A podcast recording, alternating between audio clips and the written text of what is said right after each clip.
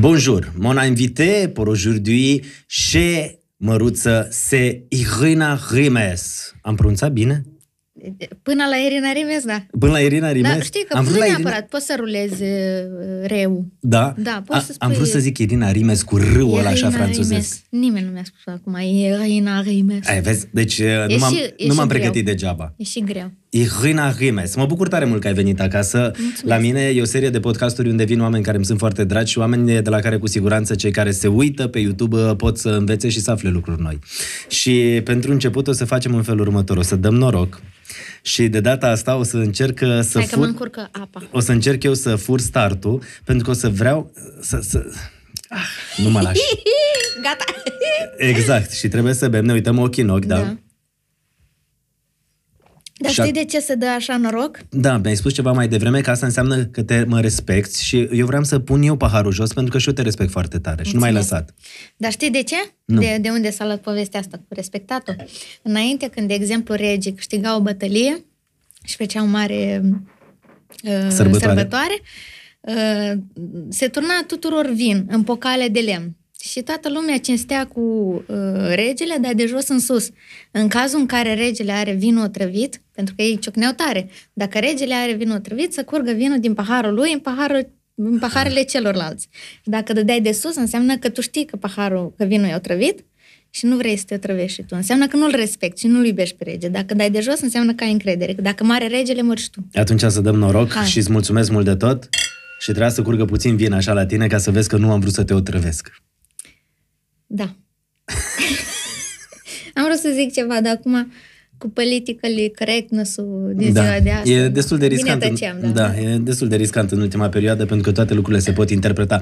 Dar pentru că ai vorbit de regi, uite, vreau să începem în felul următor. Ai venit la mine acasă și am un cadou pentru tine. Uh, Radu, mă ajuți tu? Ura, cadou. Da, cadou. Uh, pentru că Îmi plac cadourile. n-am vrut... Uh, De pentru- Crăciun, de Paște? Acum fii atent, cadoul ăsta are legătură oarecum cu povestea ta și o să te las pe tine să deschizi. Uh, O să... Vreau să te ajut tot eu, știi? Are pecete. Uh-huh. Îmi plac cadourile cu peceți. E un cadou special uh, pe care noi când l-am văzut uh, ne-am gândit la tine și culmea că s-a și potrivit foarte tare povestea. Uite, am ciocnit, am învățat cum e cu vinul uh, și acum acolo e... Eu deschid aici să nu fac călăgie. Da. Ia vezi. Să vedem. Dar ce avem noi aici? E plin de căprioare, bine că mi-am luat alicia. Da, exact, ai și un mesaj acolo, dar trebuie să deschizi și cadoul să vezi despre ce e vorba. Înțeles. Deci meta- mesajul la final. Uh, cred că mesajul la final, dar are legătură și cu povestea pe care mi-ai spus-o mai devreme și cred că are legătură și cu viața ta în uh, ultima perioadă. Mi-a luat fromaj? Nu? Ba da. A, nu. E o lumânare Așa. cu, pentru că tu vorbeai de regele lui David. Miroase a, a ceară. Da. Da. Pe care nu o să o aprind niciodată, că e prea frumoasă. Și e povestea lui David. Pentru că David are o legătură în viața ta în ultima perioadă. Am înțeles, că dor cu sens, cu sub, substrat, cu David și mai cum? Că nu știu să pronunț. David Golciar. David Uite Gulcea. ce scrie aici. Golden Flames Candles. Ah, ok, bun. Despre, despre lumânare. Uh-huh. Credeam că mi-ai scris un mesaj. Păi mai am un mesaj pentru tine. Înțeles. Pentru că îmi place să-ți fac cadouri. Și ți-am zis, are legătură cu viața ta personală de acum. E David, cel care face parte din viața ta și așa s-a potrivit să și se cu, bucure David de și cu cadoul ăsta. vinul. Da? Perfect, dar fii atentă că Glumesc. m- mai devreme, înainte să începem filmările, mi-ai spus în felul următor. Bă, am punem mai, pe fost David prin, aici. am mai fost prin alte părți, am mai primit mâncare, la voi nu primesc absolut nimic și m-am gândit în felul următor să-ți aduc, dar nu știi ce e aici. Fromaj. Mm-mm, ia Unt. gând- Unt. Pentru că am citit că tu mănânci bucățele de unt și nu mi-a venit să cred, știi? Noi untul puneam așa pe pâine cu sare și mi se pare foarte greu de mâncat așa bucățele de unt. Dar depinde în ce context. E bun unt atunci când ți-e foame. Și acum ți-e foame. Nu foarte tare, am mâncat un borș când am venit încoace. Dar, bine, pentru mine untul e bun oricând. Bine, nu în uh, cantități așa de mari. Am zis să fim generoși, Irina, vii odată la noi acasă Dar și puteți să să fim luați cu generoși. toții de aici, să știți. Păi ei vor pe pâine, știi? O, să, o să-l pun puțin așa mai departe ca să fie la frigider și pentru că toți suntem la cadouri, vreau să te simți aici ca la surprize, surprize. Pentru tine, Irina Rime, să avem foarte multe lucruri în această seară. Mamă, ce mă în, bucur. în pandemie te-ai apu... Stai să o luăm așa. În primul rând, am vrut să te prezint în, fran- în franceză, Mhm. uh, pentru că știu că în perioada pandemiei ai învățat franceză și ai învățat franceză în vreo șase luni de zile. Mhm. Adică tu te descurci în franceză după șase luni? Cu profesor, cu meditație ai făcut sau cum? Mhm. Ca la școală. Ca la în școală. fiecare zi, trei, uh, nu trei ore. Bine, uneori erau trei, patru, cinci ore, pentru că îi plăcea foarte mult profesorului să stea, să vorbim pe tot felul de teme, dar numai în franceză. Mi-am luat un profesor. Eu, de fapt, studiez franceză de foarte mult timp, dar niciodată nu m-am apu- apucat serios. Eram la nivelul Je m'appelle um, Vasile Mure.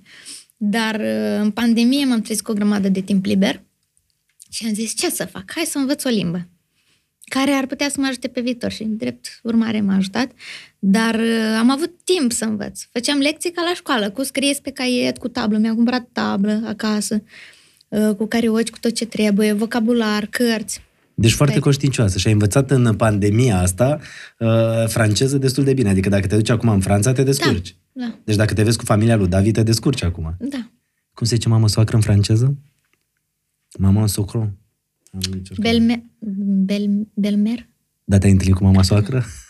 Da, Și? Ai, ați vorbit în franceză? da. Foarte tare. Adică Și cu abia tata, dar cel mai interesant e tata socru. tata socru? Bine, asta cu tata socru, tata socru, mama soacră, e, e Benedict și e Jean-Jacques. Benedict că- o cheamă pe da. dumneai și Jean-Jacques? Pardon, ce-am zis? Benedict o, fă, o cheamă pe fosta lui, nu? Frederic, pardon. Bine că nu Stai- înțeleg română. Da, stai, stai un pic. Deci tu ai cunoscut-o și pe fosta... Nu, n-am cunoscut-o, dar să, se vorbea așa de mult de ea că... Am înțeles. Da. Era prezentă. Da, da, E, da, și câteodată știi cum e, e bine când te duci undeva să știi tot arborele genealogic. Da, da. Adică tot ce are legătură cu Nu, David. că fata e o, fa, e o fată drăguță, e ok, da. Fata drăguță e... Stai un pic, stai că mai zăpăci pe mine.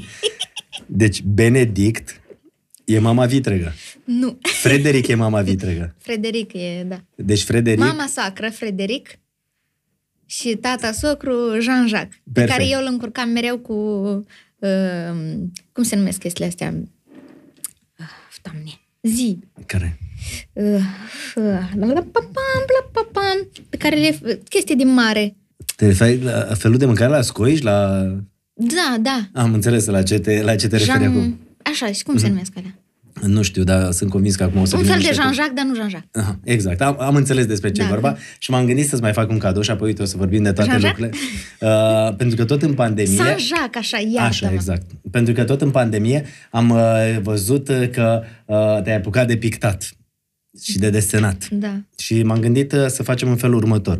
Noi îți dăm niște acoarele, sunt convins că tu ai unele mult mai uh, bune. Îți dăm uh, și un uh, caie de desen, dacă se poate, și să te rugăm, uh, dacă se poate, să ne pictezi și nouă pentru ce, ceva pentru aici. Păi o mare presiune. Nu, Ce... ce... Văd acolo tabloul lui Craioveanu, acolo tabloul lui Craioveanu, aici niște opere de artă. m, Mare presiune. Eu pot să desenez cracaleți. Știi cracane... cracaleții? Nu. Cracanețile, craca... cracaleții sunt un, uh, un curent nou Da? în artă. E- De fapt, e un curent nou, dar e din totdeauna, știi? da. Dacă vrei, poți să desenezi cracaleți. Perfect, uite. Uh, ți-am zis că avem cadou și mai am încă un cadou. Vezi ce generoși suntem noi? Ok. Uite, ți-am dat uh, și istoria Franței. Am zis, Mă bă, simt prost acum. Eu am de venit ce? cu o sticlă de vin. Păi nu, mie, și nouă ne place vin, uite, dar vreau să-ți dau și istoria Franței. Perfect. Asta e chiar utilă. Îți dai seama, când te duci la neamuri, trebuie să vă stai cu ei la masă și să, să le spui absolut orice. Da, mulțumesc frumos. Uite, o să le punem aici undeva să nu, să nu te încurce și ai zis că... Asta nu le ia nimeni, da? Nu, nu le ia absolut nimeni, garantez. Și ai zis că ai adus o sticlă de vin? Da, N-am venit nici eu cu mâna goală, pentru că, pentru că sunt moldoveancă. Și am adus așa. Bine, asta e mai mult pentru copii. Nu cred, are bomboane bucuria în el. Da, ia. Are bomboane și uite, bucurie. poți să gălești bomboanele, să le dai la copii, Da. iar pe ăsta poți să-l pui pe undeva pe aici și să-ți aduci aminte de De, Unele de dintre- mama, nu Un- de mine, de mama. Știi că o iubesc mult pe mama Că ta. mama mi-a trimis ursulețul ăsta. I-ai spus că vii la, Mo- la Măruț acasă, aici? Da, și, da, da? da. E o femeie extraordinară. Am cunoscut-o uh, la emisiune, la voce, în culise și mi s-a părut uh, o femeie extraordinară. Iar aici avem bomboanele Bucuria. Da. Super tare. Nu doar bomboane, sunt, și- sunt, sunt, uh, e un melanj de bomboane, dar am pus eu ce am crezut că e mai bun. Are și un nume? Bucurie îl cheamă, văd că scrie pe el. Atunci Bucuria să-i rămână Da. numele. Poți să Perfect. zici Bucurel, dacă Bucurel? vrei. Sau poți să zici Boris. Are Bo- față de Boris? Boris. Boris Da. înseamnă că ne și ia la bătaie dacă îl supăram. Sau, nu știu, Ștefan Ivanovici. Ok. Piotr, Piotr, Zicem Bucurel. Piotr, da, așa, hai. mai bine. Bucurel, să trăiești Bucurel și bine ai venit la noi acasă. Pe Bucurel o să-l vezi uh, mereu uh, uh, pus uh, și postat. uh, Și uite-mă, cum, uite-mă Asta cum se e vine vin- mă din Republica Moldova. Asta vin bă. de la tata. Natural, fără zahăr. E făcut de dumnealui? Da. Păi, dar văd că are un... Uh, Păi le, astea le cumperi ca să le sigilezi. Că pare ca și cum ar fi un uh, vin Păi ca uh, să de arate- colecție de undeva. Ca să arate, nu, ca să arate decent. Dar sticla e cumpărată dintr-un magazin. Astea sunt cumpărate ca să le sigilezi, dar vinul e făcut de tata. Vinul e făcut de tatăl tău? Da. Super tare. În fiecare an face vin? Nu neapărat uh, când îi vine așa lui câteodată. E pasiunea lui și nu face mult, face puțin. Dar și când face, se laudă la toată lumea. Asta e vin Foarte făcut de frumos. mine. Și foarte gustos. E vinul meu preferat. Alb. Uh, da. Uh, cred că e alb. Da, ăsta Da, e alb, alb. alb, am văzut. Că face și roșu. Uh, dar am fost, uh, nu știu, poate acum o să par o parvenită, mm, gust vinuri din comerț și tot mai mult îmi place vinul lui tata. Că e vinul lui tata. Nimeni nu face un vin nu mai știu bun decât neapărat, vinul dar lui uite, tata. pe ăsta îl bei, poți să-l bei cu un prieten Da. uh, toată seara, pe ăsta nu te întreg doare și- capul. Exact, a doua zi nu te doare capul, nu ești nici uh, inflamat, nici uh, Perfect. Avem, umflat, avem nici o nimic. sticlă de vin aici și să știi că, uite, dacă tot ai zis uh, de vin, o să facem în felul următor. Știi, ne-a luat vreo 5 minute din podcastul ăsta până am făcut schimb de uh, cadouri. Uh, noi avem uh, un vin, e într-adevăr uh, din uh, comerț, dar îți garantăm că nu te doare capul. Noi aici avem uh, vinurile astea de, de sâmburești și nouă ne plac mult, dar o să facem în felul următor. Pe ăsta nu vreau să-l bei tu, vreau să-l trimis tatălui tău. Ok, Da? Gata. Am scăpat de politețuri. gata. Tata, asta pentru tine. Perfect.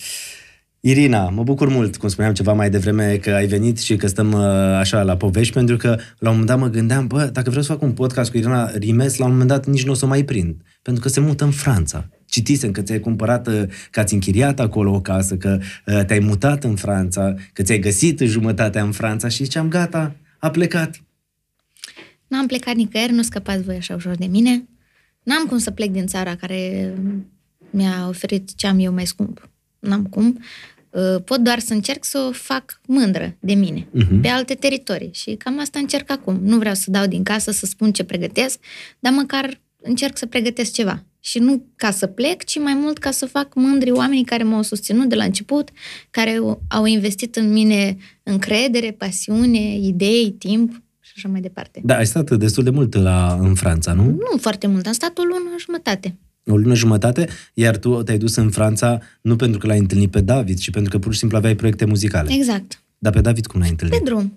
Nu cred. Pe, Pe cum? drum. Unde pe drum? Așa, pe drumul meu, uite, drumul meu din România spre Franța, l-am întâlnit pe David.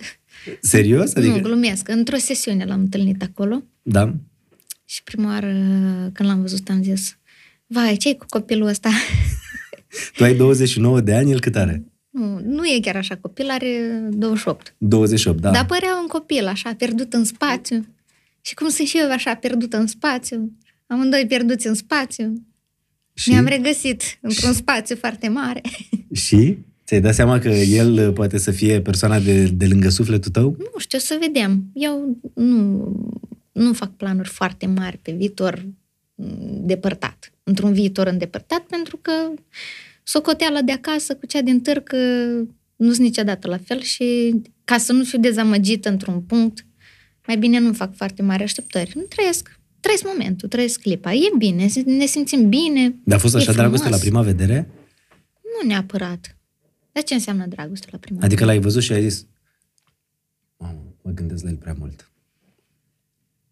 Da, am mai avut așa situații, dar n-a fost dragoste. A fost așa o pasiune de moment, o chestie, ceva interesant. Depinde și unde ești în viață, depinde de ce cauți. Dacă cauți culoare, uh, dacă, nu știu, vrei stabilitate, dacă... depinde unde ești. Și el ce ți-a adus în viață? Stabilitatea, culoarea?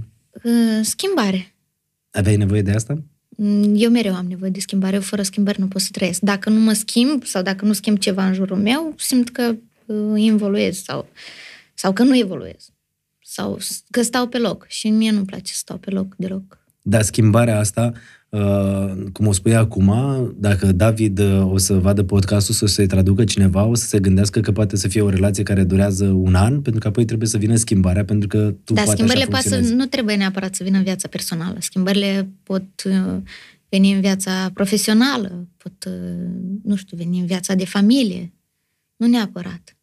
Dar el a venit cu schimbarea. Da? Da. Ce ți-a adus cel mai mult în Păi, în viața primul ta? rând, limba franceză acum a devenit ceva foarte uzual în casa mea. Într-al Aș vrea, doilea să, rând... aș vrea să te contrazic puțin aici, pentru că urmărindu-te pe Instagram am văzut că el învață în română să zică Da, învață borș, română. ciorbă și tot Face fel... lecții de română și- cu același profesor cu care făceam eu lecții de franceză. Deci, de asta, dar se vorbește mult franceză, nu? Da. Uh-huh. Um, la ce temă eram? Ah, cu ce Că ce ți-a schimbări, dus în așa. viață? Cu Fran... Nu știu, vise noi, dorințe noi, ideea de evoluție, um, culoare, pasiune, um, dorința de a trăi, de a vedea, de a fi curios ce poate să-ți aducă viitorul. Și când spui viitorul, te gândești și la familie, pentru că mai devreme îmi spuneai că tu ești în postura în care cumperi cărți, pentru că la un moment dat copiii tăi o să le citească. Da, mai nou cumpăr cărți în franceză. Uh, da, cumpăr cărți, mă duc, de exemplu, într-un magazin de cărți și uh, găsesc o carte care mie mi este interesantă, dar îmi dau seama că nu o să am timp să o citesc. Dar mă gândesc că uh, atunci când o să am un copil, el va trebui să citească cartea asta. Și uh, da, cumpăr așa cărți și le pun la mine în bibliotecă și le adun pentru, mă rog, nu toate sunt pentru copii, am și pentru oameni mari sau pentru copii la o anumită vârstă, ca mine, de exemplu. Uh-huh. Și uh, încerc să măresc biblioteca ca atunci când o să am un copil, să găsească în biblioteca aceea tot ce, tot ce dorește el să găsească. Te Tot, vezi? tot de ce are nevoie. Te vezi așa, mamă? Da. Îți dorești? Nu neapărat acum, în Da. momentul ăsta, dar uh, nu sunt feme- nu cred că sunt femeia aceea care uh, nu o să facă copii. Iertați-mi cacofonile, mi-am dat seama că fac uh, multe, dar um, uh, Te vezi, mamă. da, la un moment dat, da. Tu mai ai un frate. El Da. e la Chișinău, Vitalie, nu? Da, El a rămas la Chișinău. El are copii? da. N-are încă, o să aibă în curând. Da? Adică Vita lui e însărcinată. cât de frumos. Mă o să sună- fii mătușă. Da, mă sună într-o zi, eram în Paris și l-am ignorat de vreo săptămână pentru că eu nu eram într-o perioadă foarte bună, îmi pierdusem și rucsacul, cu tot cu bani, acte și laptop, uh, nu mergeau niște chestii, eram foarte supărată și l-am ignorat pentru că știam cum mă sună să mă întrebe ce faci, ești bine? Iar nu știu, am o chestie cu întrebarea asta, ce faci? Da, sunt bine. Dacă nu sunt bine, o să știi. O să te sun ori eu, ori să te sune cineva să vii să mă ajuți. N-am, noi suntem destul de reci în familie. Mă rog, am fost, acum nu mai suntem. Și eu am păstrat latura asta rece și când mă sună, de, de multe ori sunt așa, le sun eu mai târziu. Dar într-o dimineață mă suna și nu mai puteam să ignor și era la ora 9 dimineață, pentru mine e un fel de 3 noapte, ora 9 dimineața. Și mă sună și, Irina, nu închide, vreau să zic ceva. Și zic, ce, s-a întâmplat ceva, trebuie să fac ceva, să vin acasă. Nu, Sandra e însărcinat. Și eu, eu am țipat la telefon, nu, nu o să țip acum, că o să plece toți oamenii și rămânem fără uh, operator. Uh, am țipat și zice, asta e de bine sau e de rău? Ca să, ca să povestesc contextul, fratele meu are 23 de ani. Mulți înainte, să trăiască. Mulțumesc. Și am țipat și pe urmă m-am liniștit, am stat, nu știu, un minut, cred că în tăcere la telefon, el tot mă întreba chestii, eu nu ziceam nimic. Zic, da, e bine, nu e rău. casă are, mașină are, job are, adică are, tot, are toată infrastructura, tot ce trebuie ca să poată să aibă un copil și să-l crească în liniște, pace, fără să se gândească la, nu știu, ce-i pun copilului mâine pe masă. E ok. Mm-hmm. Și chiar muncește foarte mult, frate. Nu sunt foarte mândră de el. E ok. E ok să ai un copil la 23 de ani. Așa, în capul meu era prea devreme, era... Dar mi-am dat seama, nu, e ok. Oamenii se iubesc, au planuri mari. E ok să ai un, un copil acum. Și deci, practic, convorbirea telefonică s-a terminat. Da, e ok. Da, eu, mă, e, eu, mă, e con- bine. eu mă convingeam pe mine că e ok. Cumva am avut un moment de introspecție și mi-am dat seama că am 30 de ani și, și mă gândeam, dar eu când îl fac? Apar momente. Și mi-am dat astea. seama că nu mâine și nici poi mâine și nici anul ăsta și nici anul viitor. Dar de unde știi? Um, Unele lucruri parcă nu poți să le programezi. ba da. Iar tu ai programat treaba asta, adică o să vreau să devin Mi-am mamă programat să nu am un copil în următorii 2 ani, asta sigur. în următorii Mi-am doi ani. programat, Da. Dar de ce? Pentru că te-ar încurca din punct de vedere al carierei sau pentru Da, că... simt că sunt încă m, jumătatea drumului și mi-am imaginat acum cu un copil unde mă împart. Fac naveta și pe pandemie, fac naveta pe Franța, România. Ce- Cum, cum mă descurc acum? Nu pot să mă descurc. Mama nu poate să vină din Chișinău pentru că e pandemie, pentru că nu pot să circule. Uh, Așa ca înainte, nu, nu văd. Dar știi ce ai spus acum, ceva mai devreme? Uh, fac naveta România, Franța, adică povestea asta am asimilat-o ca și cum uh, pe David îl simți ca un om uh, Da, care face parte din viitorul tău. Da, am zis, schimbările nu țin neapărat de viața personală. Mhm. Mm-hmm. Nu simt în momentul ăsta, nu simt nevoie să fac schimbări. E totul bine, e frumos.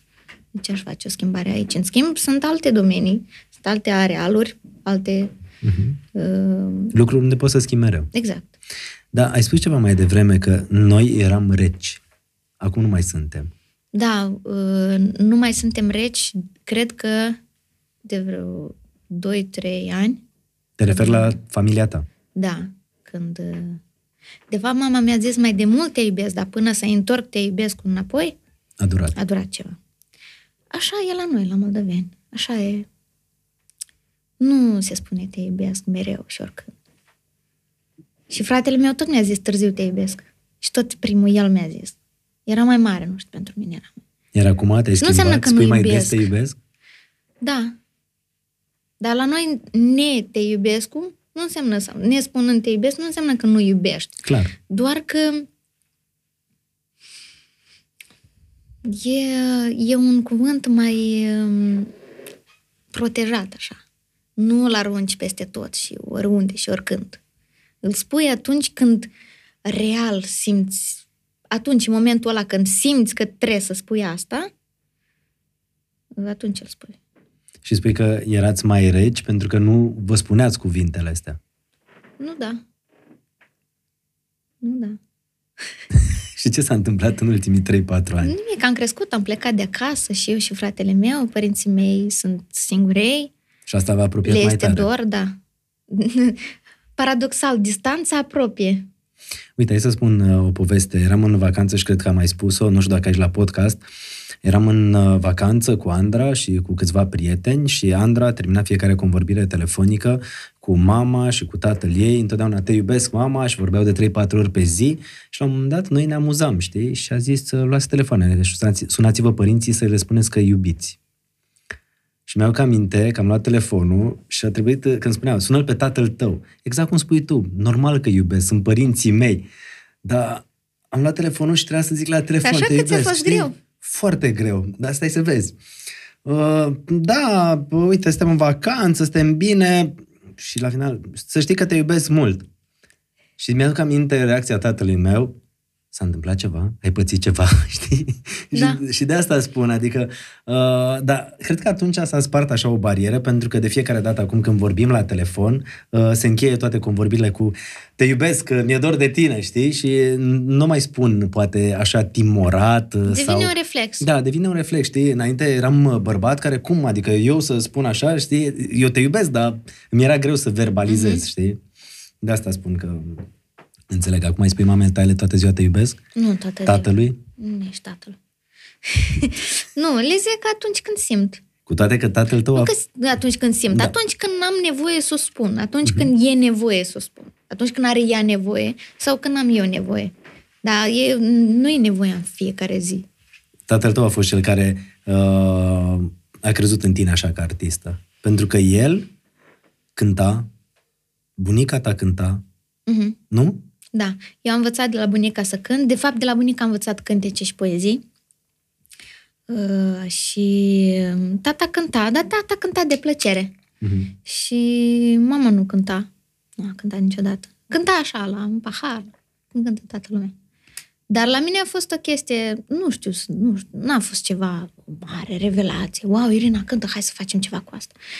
Um, eram destul de creativă încă din, de mic copil. Și a venit odată, odată o doamnă de la Centru Cultural, club, așa se numea. la Da. noi. De la club. Uh, Eu cântam, nu știu, din gră... nu de la grădiniță, de fapt din clasa întâi mă tot lua doamna aia să cânt la club, la concertele care se... Da, se organizau. Exact.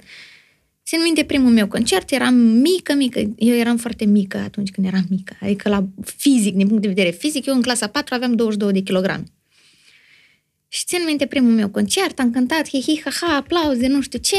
Și mi-a adus o fată, mi-a adus un buchet de flori care era mai mare decât mine. Erau niște, um, ia- erau niște flori de asomie. De fapt, un buchet de crești de asomie și era mai mare decât mine. Și când am plecat, am și video, că a filmat cineva pe casetă, uh, cum plec de pe scenă, cum pleacă de pe scenă, de fapt, un buchet de flori. Nu un copil, nu... Că nu te mai vedeai de exact. florile alea. Și doamna aia care mă punea pe mine să cânt la fiecare concert, a venit într-o zi la mama și a zis, eu vreau să iau fata voastră pe o zi, să o duc până la Soroca, este acolo un studio pentru copii unde se face muzică. Bun. Și mă ia doamna și mă duce acolo la doamna Ludmila și domnul Valeriu Ceban. Bună ziua, bună ziua! La 2000, 2000 sau... Ok, este. Hai, tu du-te acasă, pregătește un cântec, data viitoare, săptămâna viitoare. Când vii, să vii cu cântecul pregătit. Bun, mă duc eu acasă la mine. Uh, treaba asta se întâmpla în Soroca, cel mai apropiat Da. ora, uh, oraș de, De sat. Chișinău, da. Exact, de comuna. Nu de Chișinău, A, de- departe de, mhm. Chișinău. Și mă duc eu acasă, boboci, iepuri, ce mai așa toată săptămâna, după care vine ziua în care trebuie să merg la studio, n-am pregătit nicio piesă. Era rușine. Eu nu prea mă duc... Nu, nu, nu- când eram mică nu mă duceam niciodată cu lecția nefăcută. Dar aici am uitat că trebuia să pregătesc o piesă. Cu toate că era cel mai așteptat curs. Dar nu știu, mi-a zburat din cap. Și eram pe drum, țin și acum aminte, tata cu un Volkswagen- Volkswagen Transporter pe care îl are de... Ohoho, mă ducea la lecții și eu în spate, stăteam în spate de tot. cu Și mare încercai să mașina aia. inventezi un cântec. Da. Și m-am gândit, dacă mă duc cu lecția nefăcută, de fapt nu, nu pot să mă duc cu lecția nefăcută, dacă n-am învățat niciun cântec, o să-l fac acum pe loc. Și de acasă, de la mine până la, Studio? până la studio, uh, sunt vreo 30 sau 40 de minute. Cu drumurile de atunci, că acum am făcut drumul, e bine, drept, fără grob, vreo 40. Și am făcut un cântec. Ne ești ca o zână, ne ești ca o floare, copilărie nemuritoare. Și am cântat piesa asta, exact așa, cu nasul Da, da. Așa când eu nu, eu nu știu, eu nu știu și nu-mi dau seama de ce, cum s-a gândit cineva că eu trebuie să fac muzică. Pentru că eu, dacă ar fi să mă cumpăr pe mine, cumpăr la modul Da, am înțeles. în de artist, ghilimele, da, de muzică, exact, de... să investesc în ne ești ca o zână, ne... N-aș fi făcut-o niciodată. Dar uite, cineva a observat că, sau nu știu, s-a gândit că poate, cine știe, și m-a dus. Ăsta a fost norocul meu. Că Și ai am făcut cântat atunci, atunci? pie... da, și am făcut, uh, asta a fost prima mea piesă făcută într-un studio, piesă făcută de mine, Și compusă zi de reacția, mine. re- reacția celor de la studio. Foarte bună. Nu, Adică nu a n-au- fost ceva de genul, ok, Irina, ce cântecele ăsta, că nu-l știm, adică copiii care vin Nu, aici nu, la i-am studio spus că au... i-am, i-am făcut ceva mai bun. I-am compus un cântec. N-am învățat niciun cântec, dar i-am compus un cântec. Și normal că nu, aveam, uh, nu știu, 9 ani, ceva de genul ăsta. Toată Și lumea oamenii zice că au ești rămas, foarte uh, talentată și mulțumesc. asta, uh, că scrii fabulos și scrii uh, senzațional. uh, Mie îmi place foarte, foarte tare modul tău de a, de a scrie și de a pune uh, versurile așa în pagină și e clar că povestea asta vine probabil și din educația și din uh, cultura de acolo, din Moldova. Vorbiți altfel cuvintele. Știi, până să vină... E invers. Da, nu știu, până să vină curentul ăsta în muzica românească, dacă îi spuneam, de exemplu, Luciucă, prietenul meu, care aici, înainte să apară Carla, Smotan, Sătu, da? Și luam pe Ciucă, ziceam, Ciucă, vino să te îmbrățișezi. Noi nu foloseam povestea asta. După ce a apărut Vino atât... să te cuprind. Da, exact. Era vino să te îmbrățișez. Acum e... Mi se pare atât de frumos, vino să te cuprind, știi? Adică mi se pare că are multă căldură. Ce ți se pare? Nu știu, m-am obișnuit așa de tare cu acest cuvânt că nu mi se pare așa de wow. Da, dacă mă întreb de unde vine, probabil din asta. Nu știu, idei n-am. Uh, Hai să dăm noroc. De data asta, cum? Trebuie să fiu atent. Nu, nu mă lași niciodată N-ai. să... Nu, N-ai nicio șansă. nu am înțeles. Nu, pentru că mă simt uh, copleșit, pentru că ai spus că povestea asta înseamnă respect și vreau să-ți arăt că și eu vreau să dau așa, pentru că și eu te respect Dar foarte eu știu tare. că mă respecti, că dacă nu mai fi respectat, nu mai fi chemat aici. Da, Și și... nu mai fi dat atâtea cadouri. Eu ți-am adus mai puține cadouri. Nu e adevărat. Eu am vrut să vii și să, să te simți bine aici, pentru că, exact cum spuneam, ești un artist foarte talentat. Și fetița asta care a fost uh, la studio a plecat de acolo, ok, și cum ai ajuns Irina Rimes, știi? Și la un moment dat am terminat, eu uh, după orele acelea, am început discuții cu părinții că trebuie să aducem fata la școală în Soroca, pentru că aici e școală de muzică, Și era un efort de pentru care nu m-am părinți. ținut niciodată. Școala de muzică a fost pentru mine un chin. Și îți pare rău? Că nu te-ai neapărat. Nu, că nici franceză n-am învățat în școală, dar uite. Uite, mie îmi pare rău că nu m-am uh, ținut de franceză în școală. Și mie îmi Acum pare, nu mi-a repetam părut rău atâta. când am dat uh, bani pe cursuri, uh, pe cursuri, uh, pe meditație și mie mi-a părut rău când am învățat în școală, dar na, trăim cât trăim, învățăm. Uh, Deci după orele alea de studio am început să vorbească ai mei, să mă trimitea la școală în Soroca, am făcut liceu în Soroca, l-am terminat în Soroca, după aia trebuie să merg la facultate. Unde? Acum, dezbaterea, dezbaterea era între Academia de Muzică, Teatru și Alte Plastice sau ASEM. ASEM, ASE. Uh-huh. Pentru că toți, toți ai mei sunt contabili și economiști. Exact. Și fratele meu. Tot asta a făcut. Și uh, ai mei nu știau. Nici eu nu știam. Eu voiam la muzică, dar nu îndrăzneam să spun, că parcă mi se părea un efort prea mare, mai ales că uh, era un contract care era destul de scump. Acum, dacă mă uit, nu era așa de scump, dar pentru atunci, pentru părinții mei, era destul de scump. Și bun, ce o să zică mama și tata, asta o să fac. Și la un moment dat, ai mei au- căutau răspunsuri în altă parte și s-au dus la doamna Ludmila să o întrebe ce să facem. Doamna de la studio. Da, doamna Ludmila Ceban. Ce să facem? Și s-a enervat doamna Ludmila, s-a enervat foarte tare. Eu nu eram acolo, dar mi-au povestit după. Nu părinții, că părinților le-a fost rușine. Dar mi-a povestit doamna Ludmila peste ani.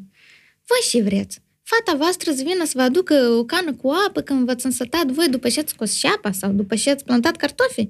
Sau vreți să vină să aibă grijă de gospodărie? Sau vreți să luați la lucru undeva să lucrezi contabil la o primărie de în satul de lângă? Sau care sunt planurile voastre? De ce nu vreți să dați fetei o șansă să meargă să-și împlinească visul, dacă ei îi place să cânte? Dar vezi tu, la noi în țară, chestia asta cu cântatul nu e văzută ca pe o Treabă oportunitate serioasă. Și nu, nu, din nu, care poți să faci bani. Părinții mei nu s-au gândit niciodată că asta ar putea să aducă bani. Ei s-au gândit că e, e, e un moft. Să cânti, să faci muzică, la noi e un moft. Ori, da, ori, ori te adică faci... n-ai carte de muncă, știi? Exact. N-ai serviciu. Nu ceva serios, da. Eu, nu e o muncă serioasă. Da. Da. Mai ales fetele care, nu știu, ca să pice bine, știi? Așa era văzută treaba. Dacă fata e și frumoasă, e și cântă, pică bine, suntem... O vede cineva și... Exact. Gata. Și în ziua aceea s-au hotărât ai mei, au luat actele și ne-am dus la muzică, teatru, la Academia de Muzică, Teatru și Arte Plastice. Ne-au zis că este examen de intrare, că nu, după examen de intrare se stabilește care cu contract, care nu știu ce. Și era un uh, singur loc la buget. Nu nimeresc eu niciodată. Și toată vara am făcut uh, armonie, că eu nu știam muzică. Am făcut patru ani de muzică la Soroca și când mă duc bănceam acolo, eram zero muzică. Bine, nu chiar zero, zero, zero. Dar nu Mai erai cântam pentru în- nivelul ăla de academie. Exact. Și am făcut toată vara solfegiu și armonie și am dat examenul pe 10 și am intrat. Ai la- intrat pe la singurul buget. loc la buget. Pe urmă s-au mai dat locuri. Eu am mai avut încă trei sau patru colegi care erau la buget, pentru că, Dar știi, cred că, după ce se dau locurile, mai rămân locuri libere. Dar cred că asta a fost o mare bucurie pentru părinții tăi, știi? Pentru că uh, nu erai o familie care arunca cu bani în stânga și în dreapta și nu contau taxele astea sau nu conta școala, știi? Și fata a intrat la buget, știi? Adică... Eu cred că părinții mei ar fi plătit și contractul ca să mă duc acolo. Pentru că și-au dat seama că ăsta e visul tău. Pentru că n-au... uh, Da, și asta... Un, eu nu eram foarte vehement atunci în visul meu. Eu nu băteam cu pumnul în masă să zic că eu vreau să cânt. Nu, n-am fost niciodată așa. De ce vrei să te faci? Dar o făceam cu pasiune și se vedea lucrul ăsta și nici nu consideram vreodată că sunt foarte talentată încât să răzbat, să vreau, să merg la toate concursurile. Cineva mereu a tras de mine să mă duc undeva. Eu cântam de plăcere. Dar se simțea că o făceam cu plăcere și mereu transmiteam ceva atunci când, când cântam sau scriam. Eu scriam și poezii, multe. Și cel mai, cea mai mare realizare a mea din copilărie a fost când am scris, uh, am scris un caiet întreg de poezii și povestiri și l-am dat la profesoara mea, diriginta mea. Eram clasa 5 Și vine a doua zi diriginta și zice, ea avea lecții de uh, limba română cu toate clasele, dintre a 5 până între a 9 Și zice, Irina mi-a dat o diplomă, a făcut-o ea singură acasă, o diplomă, mi-a dat-o și mi-a zis că Irina, am citit uh, lucrarea ta, am citit-o la, cu- la elevii din clasa 9 și toți au aplaudat la final. Uh, nu știu, era povestea, un, povestea uriașului mic. Asta era prima ta Da, prima mea povestire, da. povestire. Da, povestea uriașului mic. Dar știi ce-mi dau seama acum, Irina Rimeț, vorbind cu tine despre toate lucrurile astea, uh, cât de important e profesorul, cât de important e omul ăla când tu ești mic, să creadă în tine și să, să te ajute. Știi, prima dată la studio, când oamenii ei au crezut în tine și când uh, doamna Ludmila mai trăiește, Da, ei sunt tineri, sunt, și înțeles. fac în continuare, lucrează cu Ok. copii. Uh, cu atât mai mult când niște oameni și tineri cred în tine și zic, hei, tu o să reușești și se luptă pentru tine. Când, uite, profesoara din clasa 5 citește povestirea ta mai departe și ea se duce apoi acasă și face o diplomă ca să-ți dea curaj și să mergi mai departe. Uh, cred că dascălii ăștia sunt dascălii de care copiii au nevoie în ziua de astăzi. Eu am avut noroc. Mama spune să nu spui niciodată că ai avut noroc. Pentru că oamenii văd asta urât. E ca și cum ai spune, eu n-am făcut nimic în viața asta, dar am avut noroc. Dar mie îmi place să spun că eu am avut noroc să dau numai de oameni buni în calea mea. Și dacă au fost, nu știu, dacă au fost oameni răi, ori nu i-am observat, ori n-au reușit să facă nimic rău, dar eu am avut noroc să dau numai peste oameni frumoși, oameni care, sau poate nu neapărat erau toți buni, dar în relație cu mine Mm, nu țin minte să fi avut oameni răi care să mă, nu știu, să-mi diminueze încrederea în mine. A fost unul, la un moment dat, dar și de acolo a ieșit ceva bine. Fostul tău soț? Nu, nu, Nu? nu, tot, nu, deci eu când citesc articolele astea, soțul Irinei a Hai că înșelat ajunge- cu contabilă, i-a făcut doi copii după ce a pierdut sarcina. Eu stăteam odată cu Andy și mă uitam pe televizor Andy e fostul tău Andy soț. Bănică. Andy Bănică. Și ne uitam la televizor la o emisiune unde se discută anume chestii de genul ăsta. Și stăteau doi psihologi, un astrolog și Deci nu erai știu caz. ce. Da, să discute problema mea cu soțul meu care era lângă mine și stăteam amândoi cu un pahar de vin și ne uitam ca la un film. Și râdeam ca la o comedie, da, cred că a fost cea mai frumoasă comedie pe care am văzut-o vreodată. Emisiunea asta era undeva la Chișinău, da? Nu, aici, în În România. România. Recent, nu vreau să dau nume, că nu vreau să spun posturi de televiziune, Ah, ok. dar probabil ți imaginezi unde Da, se da, discuta. da. Și era, era. Nu, n-a înșelat nimeni pe nimeni, n-a Hai că făcut po- niciun povestim și de copil. chestia asta, pentru că eu mă bucur că ești așa foarte deschisă, dar o să facem în felul următor. Simt că discuția asta Uh, trebuie să ne ține așa uh, prezenți. Doctor Mihail a spus la un moment dat, cafeaua îți stimulează uh, simțurile și te face să fii mai atent. Bei cafea de obicei? Uh, nu, dar acum da.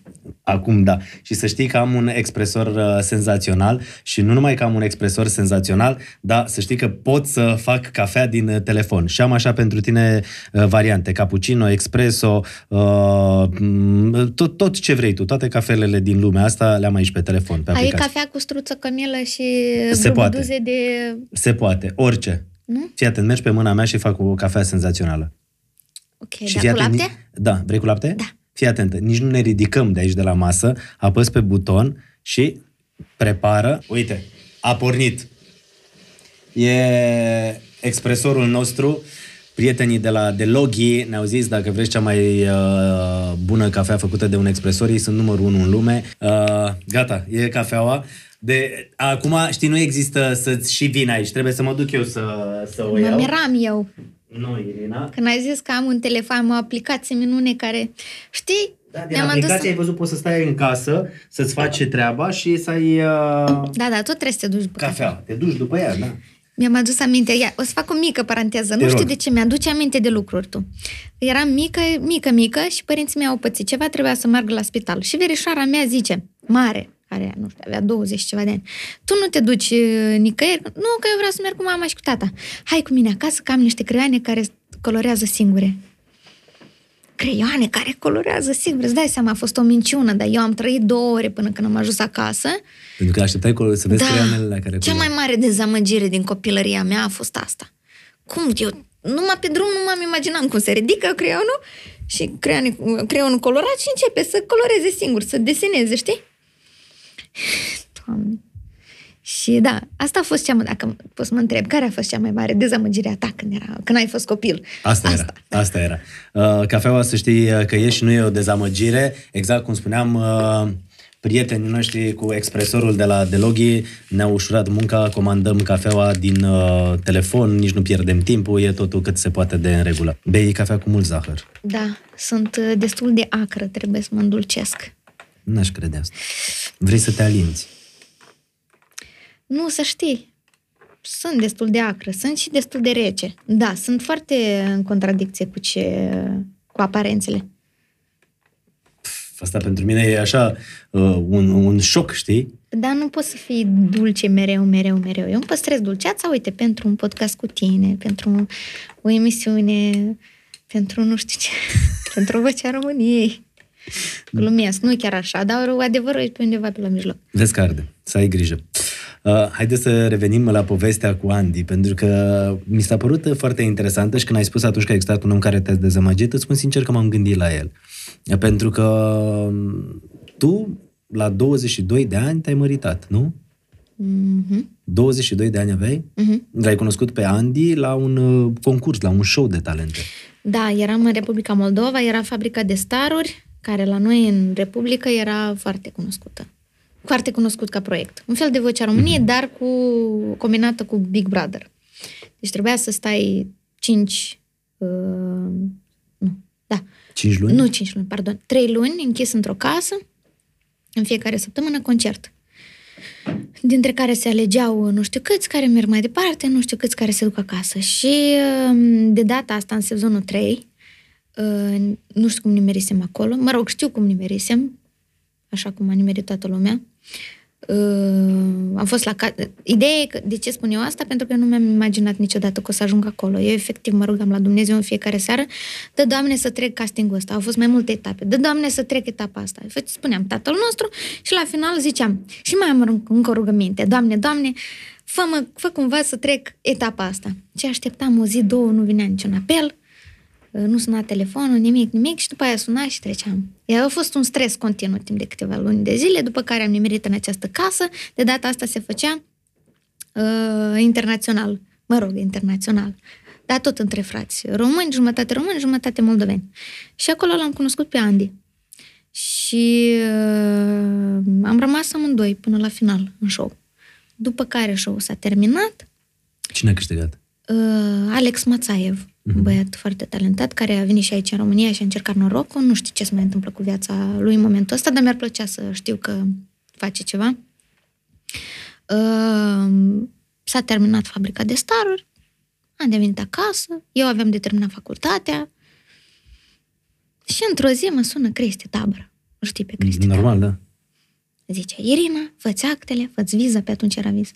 Trebuie să vii în uh, România că vrea să semneze Cat Music cu tine. Wow! Wow! Contract! Ei Direct! te văzuseră la show din, uh, din Republică. Da. Uh, da, dar fiind show fiind și internațional, pentru că echipa de filmare, de, de fapt echipa de producție era compusă și de moldoveni și de români. Și m, mă gândeam că cineva mi-a fi dus uh, cinste pe aici, adică am mai povestit eu, fata acolo, care Ce frumos sună asta, mi-a dus cinstea pe aici. Și, wow, Cat Music, gata, vin, mi-am făcut viza repede. Urc în autobuz, fără să mă gândesc unde o să stau, ce o să fac. O sun pe Diana Pascal, de la TVR. Pot să rămân la tine peste noapte. A, știi, noi de fapt plecăm la mare, nu știu ce. Bun, o sun pe Raluca, producătoare, tot la TVR, cu care între timp rămăsesem prieteni. Pe Diana o cunosc, am lucrat mult timp la TVR cu ea. Da, nu suntem și acum suntem prieteni, chiar ieri uh, vorbisem să ne vedem. Pe Raluca, mă aduc la mare, nu știu ce, nu pot să te primesc uh, să, zilele astea. mai sunt pe nu știu că nimeni nu putea să mă primească. Dar ce? Toată lumea se ducea la mare, la munte. Pe Cristian Tabără mi-era rușine să-l întreb că nu știu. Adică nu mi-a fost rușine mai târziu după ce am cunoscut familia, dar nu știam cum, cum să întreb pe Cristi Tabără dacă pot să doarmă. Dar nu știu, nici nu m-am gândit să mă duc la un, la un hotel. Pentru noi, ideea de hotel era ceva din filme.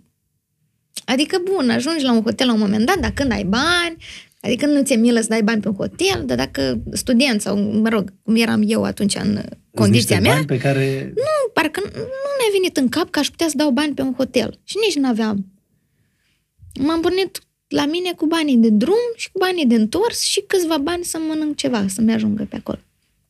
Și m-am pornit, știu, cu o geantă foarte mică, câteva tricouri și două fustițe și o jucărie uriașă pentru că soția unui uh, coleg de-a nostru din fabrică, Arpi uh, uh, Tărăc, din Timișoara, născuse. Și m-am dus cu o jucărie să-i duc cadou. Și ajung, uh, să mă rog, ajung aproape de vamă, nu mai am, nu o să mai am, nu mai știu pe cine să sun, dar toată lumea îmi zicea, n-am cum să te primesc, sună-l pe Andy, n-am cum să te primesc, sună-l pe Andy, dar cum să-l sun eu pe Andy? Că mi-e rușine să-l sun pe Andy, dacă îl sun pe Andy și zic, pot să stau la tine acasă? Înseamnă ceva, știi? Da. Înseamnă că dar nu-mi permiteam atunci. Și la un moment dat văd că mă sună Andy pe mine, că eu l-au sunat toată lumea, și zice ce? Vii la București? Zic, vin. Păi hai, vină, că o să te întâlnesc dimineața și mai departe uh, ți-am uh, luat o cameră la Ibis și să-mi zici cât stai, că nu știu cât, uh, nu am nicio informație. Bun. Și da, Andy era și el în București, tot așa chemat de... Nu, Andy e bucureștean. Ah, el e bucureștean. Andy, da, Andy e bucureștean, e, e de aici. Și de fapt, să aflu mai târziu că de fapt nu avem niciun contract, uh, nu exista nicio invitație din partea nimănui, ci doar Cristi Tabără se gândise el așa că eu cu Andy trebuie să fim împreună. Nu cred, era un complot cum ar veni? Nu știu câți oameni erau în complot. Nu știu dacă și Diana era, nu știu dacă s-au înțeles între ei. Era ciudat să mă refuze toată da, lumea da, așa. Asta înseamnă că oarecum plecase de la da. Andy povestea. Nu știu, ni, păi, nu, nu știu. Adică Andy probabil vrea să te cucerească și vrea să te aducă la București Mai și ăsta era de la Cristi Tabără plecase treaba. Păi și cum, el vă vedea împreună? Da, Cristi Tabără și-a spus sie, sieș, că Irina și Andy trebuie să fie împreună că ei sunt făcuți unul pentru altul. Și a, s-a gândit la chestia asta și a făcut-o și poftim. Părintele. Da. Cristi Tabăra. Părinte. Știi că el a făcut teologie, da, el da, la bază da, cum să nu? Da. Și? Și Ai venit la București, știți... ai stat la hotel. Stai că nu, stai că mai, mai luat prin surprindere așa. Nu, după asta a fost, mi-a fost clar cumva. N-am mai plecat. Am stat la hotel câteva zile, după care am mai ieșit una, am schimbat uh, Dar tu erai îndrăgostită energie. de Andy? Da, eram. Și el era îndrăgostit de mine. Okay. Dar era una să fii într-o casă, întemnițat, să nu știi cum e afară, poate că afară omul e altfel. Te referi întemnițați cât timp a stat da, la show respectiv? Da, eram din... la propriu întemnițați, eram, ieșeam afară o dată pe zi, de la ora 8 seara până la 8, uh, nu știu, și 15, 8 da. jumate, adică 15 minute pe zi, maxim jumătate de oră dacă ne simțeam rău sau dacă... Uh, și gata. Și voi, practic, vă îndrăgostiseți așa sau vă plăceați din timpul show-ului care era da, în Moldova? doar că în timpul show-ului nu puteam nu să facem nimic. nimic, pentru că erau camere, erau... Eram, se întâmplă la show-urile astea, gen Big Brother, se întâmplă, se întâmple... dar nu în Moldova, mai ales... Era rușine, da. văd vecinii, s-a da. dus... Fata Nici măcar ta... nu ne-am sărutat odată. Exact, era pe principiu, s-a dus să cânte și uite ce face acolo, nu? Da. Și apoi în București aici când ți-ai dat seama că îl iubești? Sau când te... Nu, eu mi-am dat seama de atunci, din show, dar îmi ziceam că el e, e aici, eu sunt acolo. Era totul foarte incert. După care totul a devenit foarte cert când... Te cerut de soție? Nu, eu l-am cerut. De fapt... de fapt, de fapt, el mă cerea în fiecare zi și eu ziceam, nu, nu, nu, nu, nu, nu, nu, nu, nu, nu. Și într-o zi ne-am dus pe Transfăgărășanu, sus acolo la Bălealac, am urcat pe munte, stăteam așa și ne uitam în partea aia. Stăteam Sibiu, frumos. Sau mă rog, ce e da. Partea aia cu Sibiu. Și zic, păi ce mai Andy, ne căsătorim ori nu ne căsătorim? Și zic, păi da, bun, hai. Și peste o săptămână am fost la, la stare, stare civilă. civilă și am făcut, am făcut înscrierea. Actele. A fost frumos, da. Și A fost practic o nu mai perioadă erai Irina foarte- Rimes, erai... Ba da, nu, n-am schimbat numele. N-ai schimbat numele. Erai și cu numele lui. Nu, Nu? nu am schimbat deloc. N-ai schimbat Am numele. rămas cu numele vechi. Și aveai 22 de ani, deci când tu l-ai cerut pe el de soț, Da, el a zis da? da. Asta, da, normal, da. Bun, și? Și Cum au cam reacționat atâta. părinții tăi? Um, știi, n-a fost așa de mult timp în urmă, dar am impresia că a trecut așa mult timp. Am impresia că a fost atât de demult încât uneori mi se pare real. Și uneori uh, povestea în sine e atât de frumoasă, cel puțin pentru mine, încât uneori mă gândesc, dar poate pe, pe alocuri am inventat eu așa ca să, nu știu, și nu mai știu ce am inventat și ce n-am inventat. Ca să, ca să mă explic, nu, n-am inventat nimic, dar pentru mine pare atât de frumoasă uh, încât mă întreb dacă pe alocuri n-am inventat eu chestii sau n-a inventat el. Și părinții? Um, părinții l-au iubit pe Andy. N-au fost Îl iubesc în șocați că continuare. fata a plecat la București, s-a măritat, nici nu le-a spus? Nu, mama m-a făcut pe mine la 22 de ani. Ba da, le-am spus că plec la București. Da, dar mama nu le-ai mă spus că sună te o duci să dată te jumătate măriți. de oră. Dar bine, măritișul s-a întâmplat un pic mai târziu, nu chiar Mhm. în luna aia. Peste câteva luni. Ani, de fapt. Am stat uh, doi ani împreună. Și apoi v-ați căsătorit. Da. Și ajungem la lucrurile alea pe care spui și că și tu le-ai văzut la televizor Urât. sau le vedeai altundeva, unde erau foarte multe știri uh, legate de chestia asta, că a fost uh, căsnicia aia sau divorțul a fost uh, îngrozitor. Sau de ce v-ați despărțit? De ce n-a funcționat? Pentru că oamenii se schimbă la un moment dat în viață, vor altceva. Aici ai Din vorba păcate, de el. suntem făcuți să mereu să căutăm altceva. Și aici ai vorba de el. Nu, nu, Pentru că la el au apărut că el nu, s-a îndrăgostit nu, de o contabilă. Nu, n-a fost nu nimic adevărat din ce s-a scris. Nimic, nimic, nimic. Zero, zero. Mhm. Nu există. Că era că el s-a... îți Spun E o cum... poveste. Nu știu cine a... uh, Nu știu cine a spus povestea asta, nu știu care a fost interesul acestei persoane. Uh, nu, n-a fost nimic adevărat. Pur și simplu, la un moment dat, am, ne-am gândit să căutăm și alte lucruri în viață, dar ne-am despărțit frumos, ne-am despărțit uh, normal, ca doi oameni maturi. Cu toate că asta spun și uite, poate e foarte bine că povestind despre lucrurile astea, oamenii o să înțeleagă exact cum au stat. Pentru că uh, în presă și probabil lucrurile de care și tu te amuzai era că el s-a îndrăgostit de o contabilă rusoaică, contabila aia însărcinată, cu gemeni uh, și de aici o întreagă poveste. N-am nici cea mai mică idee cum, deci de unde. Ne-a povestit el ceva că, mă rog, după relația noastră, noi am rămas prieteni în continuare, colaborăm, el fiind un băiat foarte, foarte talentat și care m-a ajutat pe mine să-mi uh, descoper... Uh, El te-a ajutat și cu piesa Visele, nu? Da, el a făcut piesa Visele. Uh, și fiind uh, mentorul meu, de fapt, în tot ce înseamnă evoluție, în ce reprezentam eu când eram în Republica Moldova și ce am devenit aici, în România, el stă la baza evoluției mele. Și n-am, nu puteam, chiar dacă nu mai eram împreună, nu pot să renunț la așa un om, din, punct, din cel mai egoist punct de vedere. Uh, și mi-a povestit la un moment dat că uh, e bărbat totuși, a mai avut o prietenă și posibil să fi fost vreo prie- prietenă de-a lui, fostă prietenă care a vrut să-i facă rău sau... O prietenă în timp ce Dar erați nu- căsătoriți?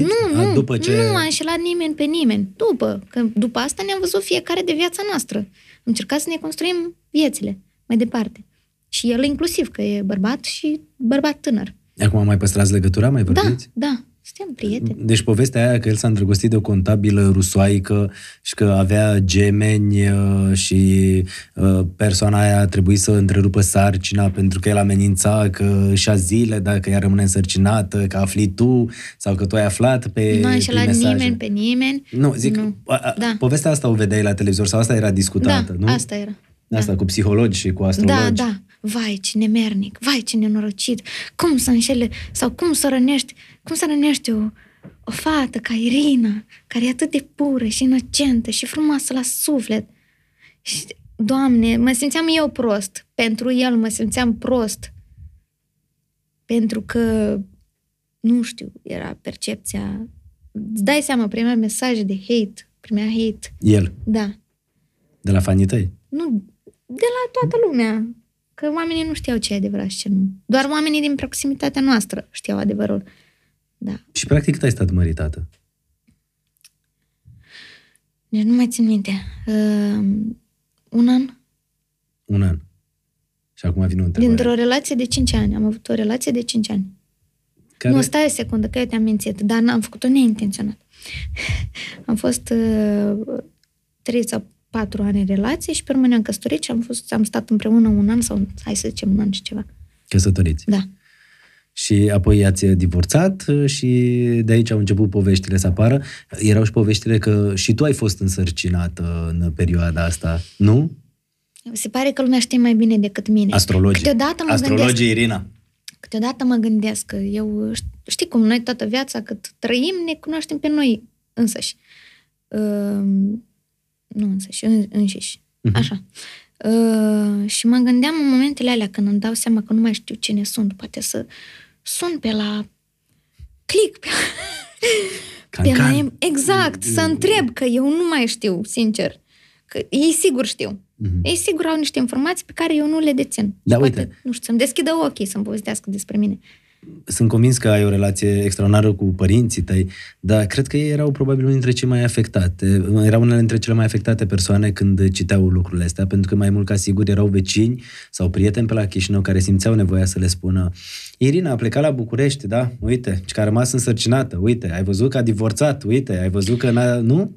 Am norocul de niște părinți foarte, foarte mm, flexibili și inteligenți, hai să spunem așa, în sensul în care uh, se pot adapta foarte ușor. Și în momentul în care ei au început să mă cunoască pe mine mai bine, pentru că ei au început să mă cunoască pe mine abia după adolescență. Înainte aveam, ți-am și povestit că eram atât de, nu că atât de reci unii cu alții, dar n-au, în- nu încercam noi să pătrundem zidul ca să aflăm ce e dincolo de zid. Existau secrete, părinții se- nu știau multe lucruri despre noi copiii. Noi făceam lucruri pe ascuns pentru că ne era frică de părinți. Era un fel de frică, respect, iubire, care mai târziu, știi, îți dai seama că e iubire. Dar, de fapt, când eram mici, se manifesta prin frică această iubire și acest respect, pardon. Și uh, uh, și ai mei au învățat, treptat venind pe aici, cunoscând oamenii care mă înturează, că nu trebuie să asculte ce vorbesc oamenii și că atât timp cât copiii lor sunt fericiți și sunt bine și sunt sănătoși și ei sunt uh, bine și, nu știu, mulțumiți, poate lumea să vorbească ce vorbi. Și mama s-a și învățat cu presa galbenă. Până acum, Presa galbenă, nu așa se zice. de cancan, nu? Da. La asta te referi, Da. S-a, s-a, e, trebuie să te obișnuiești cu ea. Eu am, Trebuie să vă- te... Da, pardon. eu, eu am cunoscut-o pe mama ta și uh, am văzut-o ca prietena ta, știi? Și mă gândesc că e- cred că este omul cu care poți să vorbești absolut orice. Adică eu așa v-am acum văzut da. pe voi. Când eram mai mică, nu. Dar eu acum Dar v-am- acum vorbesc cu mama Orice. și despre sex, dacă trebuie. Orice. Orice. Care e ultimul lucru cu care ai vorbit cu mama ta despre sex? Um...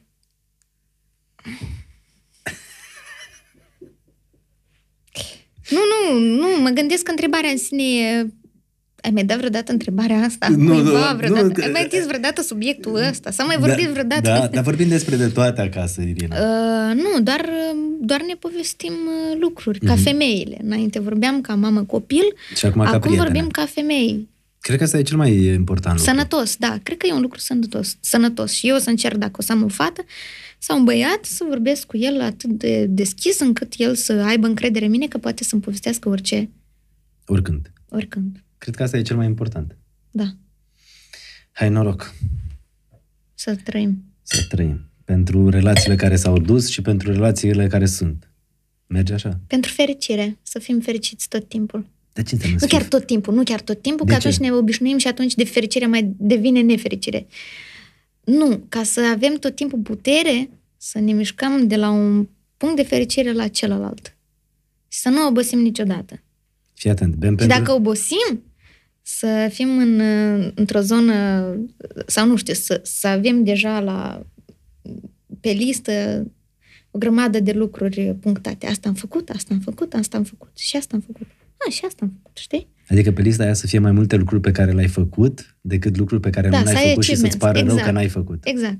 Atunci să bem pentru lucrurile astea și după ce bem, o să îmi spui ce înseamnă fericire.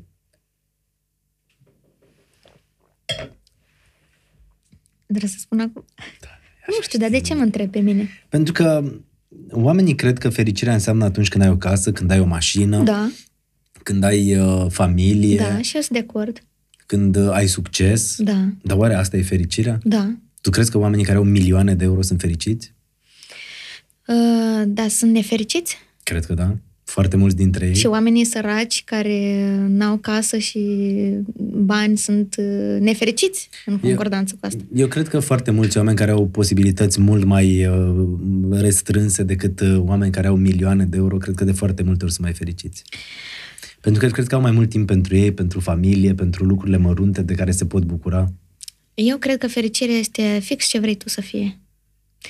Uh, Stăteam într-o zi și mă gândeam la um, cum ajunge un om să străbată o anumită cale în viață. Și aveam o discuție mai... uh, Am avut o discuție mai... ap- nu aprinsă, mai uh, intro, de introspecție cu prietenii mei și vorbim, vorbeam despre motor. Care e motorul tău în viață? Și vreau să te întreb, de exemplu, acum, care e motorul tău în viață? Ce te face pe tine să mergi înainte? Păi o să spun așa, uh, înainte, când uh, eram la Târgu Jiu, vreau să vin în București, să vin într-un oraș unde să nu cunosc pe absolut nimeni și să văd dacă pot să mă descurc. Și stăteam uh, la un cămin uh, de nefamiliști, undeva lângă Bobocica, undeva în București și uh, împărțeam pliante. Când am venit în București, am prins un an electoral, apoi am auzit un anunț la radio în care angajau, eu vreau să fac radio pentru că făcusem povestea asta și la, la Târgu Jiu și probabil și de asta am vrut să fac podcastul ăsta pentru că mi-a aduce foarte mult aminte de radio, iar în perioada aia la radio se vorbea mai mult decât se punea muzică, lucru care pentru mine e un avantaj, acum îmi place să vorbesc așa mult. Și m-am dus să mă angajez la radio și am crezut că angajează oameni care să vorbească la microfon și de fapt ei angajau agenți comerciali. Și uh, asta, asta e pe repede, așa, începutul. Și merg- mi-aduc aminte și acum o stradă de undeva pe lângă Dristor, era o mașină trasă pe partea dreaptă, ruginită, un Peugeot vechi și spuneam că Uh, trebuie să găsesc proprietarul ăsta și dacă îmi vinde mie mașina asta, era căzută, adică nici nu avea roți, știi? Și mă gândeam eu că apoi dacă iau uh, uh, scheletul ăsta de mașină, apoi o să fac rost de bani, să cumpăr roți și apoi o să am mașina mea. Și apoi uh, nu mai vreau să stau la căminul de nefamiliști, vreau să am casa mea.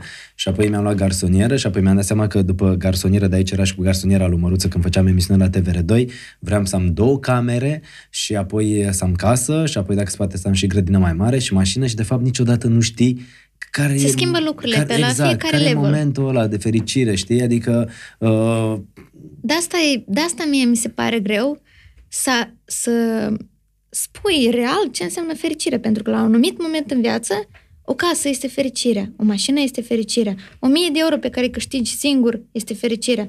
Când treci mai departe, familia este fericirea. Treci mai departe de familie, nepoții sunt fericirea. Nu poți să spui că fericirea este banul sau fericirea e siguranța. De, de asta și spuneam că sunt convins că sunt oameni care au milioane de euro și cred că nu sunt fericiți pentru că mereu au probleme, mereu au Și gânduri. acum, acum, pentru că ai spus asta cu milioane, în această gașcă de prieteni era și un milionar. Și îl întreb, care este motorul tău? Care este, care e puterea ta? Și el zice, a spus niște chestii, după care s-a corectat singur.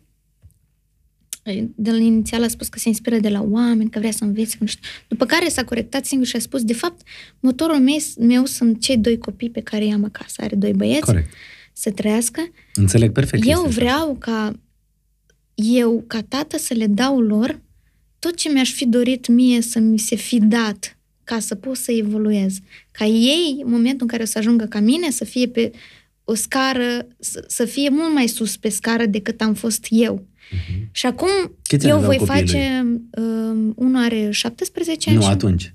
Când nu, era acum, discuția, da. recent. Mhm. S-a întâmplat alaltă ieri. Mhm. Și Știi de ce? Pentru că cred că asta e întotdeauna o fugă a noastră uh, pentru a nu recunoaște anumite lucruri. Întotdeauna avem impresia că alergăm și întotdeauna avem impresia că facem lucruri pentru copii. Dar de fapt copiii cred că au nevoie doar de noi. Au nevoie să stea doar cu tine și să povestească cu tine și asta am observat și eu, pentru că de foarte multe ori cred că ne ascundem în spatele lucrurilor Uh, Știi ce? Eu mă duc să muncesc pentru că trebuie să câștig bani ca să aveți voi tot ce vă trebuie, pentru că eu n-am avut când eram mic uh, asta și asta. Bine, aici, Și- aici nu, cred că nu trebuie să mergem dintr-o extremă în extremă. Eu cred că, sau cel... Adică eu dacă- cred că au atâta nevoie de, de tine ca părinte copiii. Uh, eu nu m-aș duce în, în extrema asta în care să nu fii deloc prezent în familie. După standardele de astăzi, trebuie să fii în familie. Părinții mei nu au fost. Deloc. Și eu nu iubesc mai puțin. Și nu-i judec. Dar ți-a Că lipsit uite. asta. Nu. Nu înseamnă că o să fiu și eu la fel cu copiii mei. Dar Dar dacă ție nu ți-a lipsit asta, tu de ce n-ai fi la fel cu copiii tăi? pentru că... Uh, bună întrebare. Uh, pentru că se schimbă perspectiva dată cu ani și îți dai seama de niște lucruri. Nu mi-a lipsit neapărat atunci. Dar când ai Pentru crescut, că- ți-ai dat seama că au fost momente când Da, poate Când aș vrei putea- să simți acolo. când uh, acel te iubesc al mamei putea să vină nu la 23 de ani sau la 25 de ani, putea să vină la 15 ani sau la 10. Și să fiu cu mama prietenă mai dinainte, să nu trebuiască să ne încălzim abia după ce am plecat de acasă. Când pot să păstrez locul cald mereu. Dar mie nu-mi pare rău de educație pe care am primit-o. A fost, uh, a fost o educație bună. Pe noi părinții ne-au învățat să uh, respectăm banul pe care l-am făcut, să respectăm orice lucru material pe care l-am muncit sau l-am muncit ei pentru noi, să respectăm oamenii din jurul nostru, să nu mințim, să nu uh, profităm de alții. Uh, am crescut și cu, oare, cu oarecare frică de Dumnezeu uh, și cumva asta stă la baza valorilor noastre, ale mele și ale, ale fratelui meu. Și nu pot să le reproșez nicio secundă că pe lângă toate lucrurile pe care le-au făcut noi, pentru noi, n-au făcut acest lucru să stea cu noi și să povestească, să existe pentru noi atunci când eram mici și aveam nevoie de pur și simplu prezența lor. Nu Da. pot să le reproșez. Da, în același timp îți dai seama că atunci tu când o să fii mamă o să vrei să faci treaba asta. Și când spun lucrul ăsta e pentru că și în familia mea și în familiile noastre părinții mergeau la serviciu, de multe ori uh, eu la Târgu Jiu stăteam cu cheia de gât și mă duceam în fața blocului să mă joc, pentru că așa erau vremurile, așa erau timpurile. Știi, acum e foarte ușor să Exact. vorbim din cărți. Acum toată lumea, dacă mă urmărești, știe exact cum trebuie să fie o familie, știi cum cât timp trebuie să petreci cu copilul, cât timp trebuie să stai. Toți oamenii din exterior parcă știu mai bine cum e și cum stau lucrurile. Se schimbă vremurile, se schimbă percepțiile, se schimbă standardele. Înainte standardele erau așa, să nu prea stai cu copilul, adică copilul trebuie să-l crească grădinița, școala, tu trebuie să muncești, să, să muncești pentru stat. Acum standardele s-au schimbat, acum trebuie să stai cu copilul, acum trebuie să înveți tu să le duci, trebuie să fii, nu știu, a apărut un uh, trend de a, știi, de a trend uh, familist, așa. Ceea ce consider eu că este bine, e un pas înainte, este evoluție. Poate pe viitor trendul se va schimba. Um, Eu îmbrățișez acest trend pentru că mi se pare că la bază are o um, are o istorie întreagă despre ce înseamnă să, să, nu știu, să crești singur sau are o istorie, are la bază o istorie întreagă a evoluției umane. Și uh, cumva sunt de acord cu, ce, cu acest trend, dar nu aș duce niciodată dintr-o extremă în alta, pentru că eu am fost în cealaltă extremă și n-am ajuns rău. Eu aș păstra un echilibru între a fi și a nu fi în viața copilului tău. Adică ai fi între extrema uh, pe care ai trăit-o tu în copilărie și deci între, da? Între Da. extrema pe care tu ai trăit-o în copilărie și extrema prietenului tău milionar de acum câteva zile care îți spunea muncesc că să aibă copiii mei tot. Um, Pentru că cred că astea sunt cele două extreme, știi? în, nu, extrema cealaltă este, uh, eu- copilul meu este totul, eu, nu- eu sunt pentru aici pentru copil și viața mea e copilul. Mhm. Și cealaltă extremă, eu nu, copilul meu este acolo, eu trebuie să-l, uh, uh, trebuie să-l îmbrac, trebuie să-l hrănesc, trebuie să-l culc, trebuie să așa, dar nu trebuie neapărat să fiu în viața lui. Eu o să fiu undeva pe la mijloc. Tu cred că o să fii o mamă foarte mișto. Sunt sigură, Eu cred că o să fii o mamă foarte mișto. sunt sigură de asta. Uh, mai ales că am și bunică mișto. Adică, mă rog, mama mea. Da. Nu, o să, ai- nu că bunică mișto. O să aibă copilul tău o bunică tânără. Uh, da, Nu? Da. Contează asta. Da. Și e interesant și e flexibilă. Îmi place să văd pe mama cum evoluează. Îmi dă o satisfacție majoră. Uite, asta pentru mine e fericire. Mhm. Satisfacția să văd pe mama cum evoluează. Cum uh, femeia care atunci când erai tu mică se ducea doar la serviciu și doar asta făcea, acum mai face lucruri și pentru ea. Da, Știi, de foarte multe ori părinții noștri uită să facă lucruri pentru ei. da. Pentru că așa a fost sistemul. Pentru că așa au fost învățați. Noi să fim o altă generație. Mie îmi place, de exemplu, eh, când am uh, discuții cu prieteni și îmi spun că uh, mamele lor uh, se duc uh, toată ziua la sala de sport sau că au grijă, știi? Și câteodată parcă mi-ar plăcea să văd și eu pe Da. mama așa, știi? Dar îmi dau seama că de fapt sunt alte generații și sunt alte, alte lucruri. Da. Uh, Da, Mama Irina Rimes. da. Mama Rime. Mama Rimes, Um, peste 2 ani. nu știu. Vedem, Ai zis 2 ani. vedem. Mai vedem, mai discutăm peste 2 ani. Da, dar în același timp presupun că și tu vrei să fii o mamă tânără pentru copilul tău. Uh, da, cum, ai fost, asta, cum a fost mama ta pentru tine? Deja am pus cruce pe acest subiect. Deja nu o să mai fiu așa de tânără mamă la 30 de ani. Nu e adevărat. Ba da. Când copilul meu o să aibă 20 de ani, eu să am 50. De atunci când te-ai căsătorit la 22 de ani, te vedeai mamă? Cu Dar Andy? mereu m-am văzut mamă. Doar că nu, nu mi-am dorit așa de tare să am un copil, să-l fac acum repede, să-l cresc. Au fost, uh, am avut alte priorități, alte Dar știi lucruri ce, în cap. știi ce e interesant și povestea asta am văzut în mai multe relații. Relații care uh, funcționează foarte bine și după 3-4 ani oamenii aia se căsătoresc pentru că așa e firesc sau Da, că așa, așa e, e firesc. Așa e firesc, Da. știi? Și stau căsătoriți, uh, nu știu, 2-3 ani și apoi, de fapt, își dau seama că și-au distrus relația pe care o aveau înainte să fie căsătoriți. Nu cred neapărat că dacă mă întreb pe mine, opinia mea proprie și personală, nu e neapărat că își distrug relația prin căsătorie. Nu, relația se pierde, doar că devine totul mai complicat că trebuie să desfaci niște acte adică... Adică- care le-ai făcut. Dar relația, dacă s-a pierdut, înseamnă că s-a pierdut din cauza iubirii, nu din cauza unui act. Păi și la tine de ce s-a pierdut din cauza Din cauza iubirii? iubirii. Nu știu. Tu nu este l-ai mai o iubit vorbă, sau el nu te-a este mai o iubit? vorbă. Frașla любовь завели помidor. S-a adus iubirea sau uh, uh, ofilit uh, uh, roșiile. Mhm. Poftim. Nu poți să explici. E o chestie. Ce, tu n-ai avut drag, uh, Care nu s-a- știu, relații care Ba s-au da, s-au evaporat, dus. da. Și a fost frumos, ok, bravo, mersi, mulțumesc ție și eu ție, mai departe căutăm lucruri noi. Asta, asta e în filme și aici la podcast. Mulțumesc ție, tu ai grijă de tine, să ai viață fericită, pe bune. Vrei să intrăm Stai, în îți dai cu detalii? capul de uși, de Eu știu ce pereți, îți vrei închizi te... tu. Nu, nu, nu, de a-ți închizi telefonul, adică e frumos să fie așa toate relațiile care se Nu, termină, da. dar nu se termină așa, că Angro, întotdeauna... angro așa a fost. Angro așa e. Sunt relații care pur și simplu se termină la un moment dat. Așa sunteți voi toate Indiferent fetele. dacă există Mulți cum, sau adică nu la există. voi, la fete, e în felul următor, la femei. Când pui punct, e Mm. punct. La un bărbat, când pune punct, știi, nu e punct. Nu știu, Bărbații mie se suferă pare că întotdeauna mai suntem mult după o relație. Egal, mi se pare că suntem egal din punctul ăsta de vedere și totul depinde de cât de mult iubește unul pe celălalt. Că se întâmplă bărbatul să iubească mai mult o femeie, se întâmplă femeia să iubească mai mult un bărbat. Am avut relații și așa și așa. Și de fiecare Adică stai un dată... pic, ai avut relație când el te-a iubit mai mult Da, și am avut relație când eu Tu ai am iubit iubit mai mai mult. mult. Da, și tu ai suferit mai mult la despărțire. da. Și a, atunci a apărut și piesa aia. Și N-ai când a ști- pus bărbatul punct, a fost punct. La fel cum zici tu că o femeie dacă pune punct, e punct. Bărbatul se mai gândește. Nu, bărbatul a pus punct, am înțeles, gata, la revedere. Atunci ai scos piesa aia. N-ai știut tu să fii bărbat. Da, Da? da, Da. um, Din cauza bărbatului. da.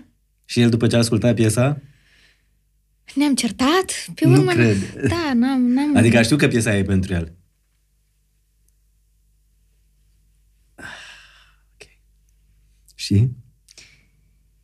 Și um, am găsit ceva aici. Ia uite. Ce găsești al tău? O șchiuță. Credeam că a lipit ciucă Da, gumă pe și sub viața masă. e frumoasă, merită trăită. Majoritatea, majoritatea pieselor vin din lucruri pe care tu le-ai trăit. Toate piesele vin din lucruri pe care le-am trăit. Uite asta, n-ai știut tu să fii bărbat, a fost o piesă superbă. Da, pentru cineva. Da, Da. Și da, oribilă pentru altcineva. da, superbă pentru cineva, oribilă pentru altcineva, dar oamenii s-au bucurat de ea. Uh, Da, și Da. m-am bucurat de ea. Dar îți dai seama, persoana aia, a, pentru care era dedicată piesa, când mergea în mașină și era toată ziua la radio și știai că piesa asta e făcută pentru tine, tu n-ai știut să fii bărbat și conduceai, schimbai radio, nu mai știi cum să faci. Schimbai radio și era pe celălalt radio. Nu pot să vorbesc din cealaltă perspectivă. Mi-ar fi, ar fi Ați și mai păstrat urât să... legătura? Da. Ar fi și urât să vorbesc din cealaltă perspectivă, pentru că ce am făcut eu, de fapt, e un lucru urât, nu e un lucru frumos. Adică am tu l-ai făcut un rău. părăsit. Nu, nu vorbim despre asta. Cine pe cine a părăsit. Vorbim despre faptul că eu am scos o, o piesă cu pretext de... Nu, nu, pre- cu, pardon, cu scop de răzbunare. Și e, e un lucru urât. E un lucru, o intenție de care nu sunt deloc mândră, dar um, care s-a transformat într-un final în ceva frumos și mă bucur măcar din punctul ăsta de vedere. Scoți așa cele mai uh, puternice melodii întotdeauna din trăirile tale? Da. Și o să te întreb ceva care probabil, uh, nu știu cât o să te surprindă. Ajungi la momente în care îți e bine într-o relație, Mhm. îți e bine în viața de zi cu zi Da. și zici, trebuie să fac ceva ca să-mi vină inspirația. Mhm. O să mă cert, o să sufăr, Mhm. că așa o să scot eu hitul ăla mare. Da. Faci asta? Mhm. Ce? Adică, adică faci asta. Pardon? Adică atunci te simți tu... Nu, da, și ce? Bun, da, fac. Și? Care treaba? Nu, nimic. Nu, da, glumesc. Da, da, nu, dar te-am întrebat Glumesc. chestia asta Mi pentru se că pare- am, am citit Da. despre foarte mulți artiști care... Uh, Care își caută probleme ca să se inspire din ele. Exact. Da, e adevărat. Uh, nu e cazul tuturor, dar cu siguranță există artiști care se hrănesc din drame. Eu sunt unul din acei artiști. Uh, marele meu challenge în viața asta este să reușesc să compun fără să mă inspir din dramele mele personale. Și se pare că reușesc în ultimul timp, nu trăiesc nicio dramă, în ultimele luni n-am trăit nicio dramă și am scris piese care aparent uh, sunt mai bune decât ce am scris eu în ultima perioadă de dramă pe care am trăit-o. Și, um, uh, și dar ce e viața fără culoare? Fără dramă. Ce e relația fără uh, coborâșuri și urcușuri? Ce este? Este ce? E o, E ceva așa care... ceva plat, care nu e interesant. Știi? Care ajunge Nu-mi la un place moment să dat- urc pe deal, să cobor la vale, să mă dau cu sania. Să simt valul. Eu când merg în avion, uh, când Iubești zbor în turbulențele. avion, iubesc turbulențele. Mult. Dar la mine, dacă zborul este fără turbulențe, este un zbor plictisitor. Ok, nu vreau să fiu cu tine în avion. Eu mă panichez Dar nu că eu sunt le- cu turbulențe. Dar nu eu le provoc. Am înțeles. Dar alea te... Din, din ce ți-ai tu așa cel mai mult inspirație? Ok, am înțeles. Până acum a Uite, fost o din parte... turbulențe. Din turbulențe. Da. Și până acum ți-ai luat inspirația din turbulențele astea ale vieții. Da, Mult de tot. da, Te-ai hrănit din ele. da. Iar acum nu mai e nicio turbulență în viața ta. Ba da, există turbulențele de avion și alea sunt uh, oareși cum suficiente. Mhm. Adică, momentan, e destul, e ok. Dar Deci îmi creez acum asta- singură challenge-uri. Da, și acum știi cum e. O să zic în felul următor, e pandemie, știi, avioanele nu mai zboară așa ușor, nu mai poți să pleci ușor așa, deci turbulențele astea mai greu de întâlnit. Uh, nu, dar precum ai spus tu mai devreme, dacă nu, să-mi creez singură probleme, dar nu mari, mici, că da, după aia dacă îmi creez probleme mari, mi-e Nu le greu mai- să le rezolv și toată energia mea se duce, în loc să fac franceză, trebuie să rezolv probleme personale. Nu, prefer să-mi fac probleme mici, care să-mi creeze aceste turbulențe în viață de unde să mă inspir și, și cam asta. Da, de fapt ți-am zis mai devreme, challenge-ul meu este să nu să scriu fără nicio turbulență. Mhm. Și reușesc încet, încet. Nu mereu, mereu, dar Da, mie mi se Sunt, pare, uh, adică, uh, fără nicio chestie, mi se pare ceva senzațional să poți să uh, scrii lucruri care vin din sufletul tău și din suferința ta și din trăirea ta, pentru că mi se pare că atunci ești, cred că, cel mai sincer sau nu știu cum să spun, atunci te descătușezi așa și mm, scoți totul din tine. corect. Dar ies piese bune și fără chestii de genul ăsta. Uite, Smiley e un om super mega pozitiv. Eu nu știu vreodată, poate nu vorbește, că toți oamenii au probleme. În muzica lui, el are probleme în fiecare zi. Da, da e pe Marte, ba și-a pierdut buletinul. Exact. Uh, Ba, iubita îl înșeală cu de unde vii la ora Pe asta. muzica mea, pe patul Exact. Său. Dar uh, dacă nu-l vezi, nu simți nimic de genul ăsta și nici nu-ți inspiră că ar fi atât de problematică viața lui, Că știi? problemele alea îl vin din înșeală turbulențe, da. Iubita. Te-ai auzit vreodată să înșele iubita pe Smiley? Păi nu, am Eu aflat cred, târziu eu nu care e l-aș- iubită, dacă știi? aș Adică fi iubita lui Smiley, nu l-aș înșela niciodată. acum a devenit și tătic. Da, să fie sănătos Să să fie, fie, felicitări. exact. Felicitări, Smiley. Și a scos, uh, are ultima piesă, cum se numește? Inima zbiară? Nu, ultima piesă este... um, Uh. Nu, do, nu când, uh, de când a devenit tătic. Ah, ultimul single, Inima zbiară, da, Inima cu zbiară. chilafonic. Chilafonic. Mhm. Am zis ceva? Și nu, n-ai zis nimic, dar tu ai râs. Eu, Da, hai, nu, da, pentru asta, că a nu fost, ți-am asta e simțit privirea. singurul. Și după asta a scos o piesă și mai frumoasă despre Ce înseamnă să iubești cu situația lui. adevărat, Exact, da. Mhm. exact. Până la Așa. tine, da. da Voiam acum- să spun spre tine. Ok, te las să bei paharul ăsta de vin pentru că tot am ajuns la discuția despre chilafonic. Așa. Te să bei și cafea. Vrei și apă? Eu Așa. încep? Deci am băut vin, cafea, apă. Perfect. Chilafonic. Super talentat băiatul ăsta. Mhm. De ce nu vorbim despre, de exemplu, nu știu, Dan Teodorescu? Ok, vorbim... Sau despre... De, nu vrei, știu, fii atentă, tu îmi ridici la fileu. Așa. Vrei să vorbim despre trupa Taxi sau despre Dan Teodorescu? De ce? Care e diferența? Că Bine, trupa, diferența e mare. Trupa Taxi are membri. Așa. Nu, Dan Teodorescu. Ai Cine văzut? scrie versurile? Dan. Am înțeles, Dan. Dar nu mă refeream la versuri. Sau putem să vorbim despre WhatsApp. Uite, e un subiect foarte interesant WhatsApp. Dar stai un pic, spune-mă asta cu Chilafonic. Chilafonic a, fost, a făcut parte din viața ta, nu? Um, Chilafonic e un artist uh, mare. Mi se pare că are un potențial enorm. Și de fiecare dată când are un succes, mă bucur ca și cum eu aș fi avut succesul ăla. Pentru că știu ce zace în el, pentru că știu cum e ca personalitate, pentru că știu, îi cunosc visele. Poate nu știu, poate nu le mai cunosc acum.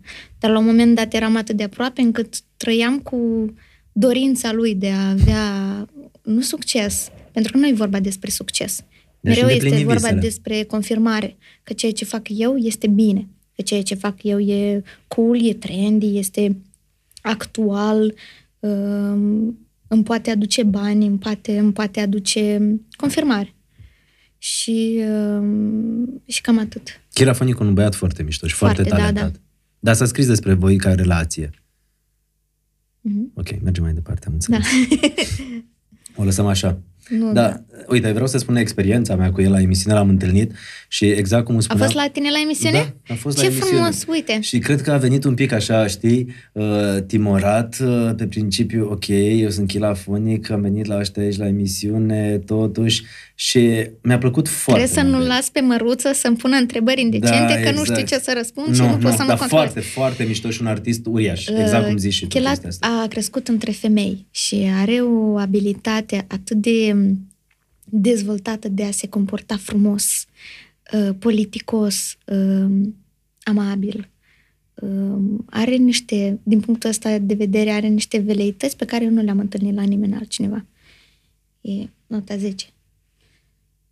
Super. Da. A, Vezi, Ciucă, trebuie să luăm note. Chilafonic, Așa că 10. îmi imaginez, po- poți nici să nu-mi povestești cum a venit, cu ce. Nu, un, Dar ți-am îmi zis, a rămas imaginez cu o- exact cum... Super. Da. Un om fabulos Da, și un și toată artist lumea foarte zice, talentat. da. Jos pălăria pentru el, sincer. Și a fost uh, în discuție și nici nu insistăm pe treaba asta și mergem și mai departe, că nu. Uh, fii atent, vreau să te întreb de povestea asta. Se uită oamenii și zic în felul următor. Mă, Irina Rimes, super compozitoare, uh, super uh, artistă, Mulțumesc. uh, a devenit uh, foarte repede cunoscută și cu un fanbase foarte mare, foarte iubită. Și oamenii se întreabă în felul următor. Uh, e bogată? Uh, a făcut bani din muzică? Trăiește doar din muzică? Uh, știi, oamenii aș vrea să înțeleagă ceva cu din uh, invitații care vin aici.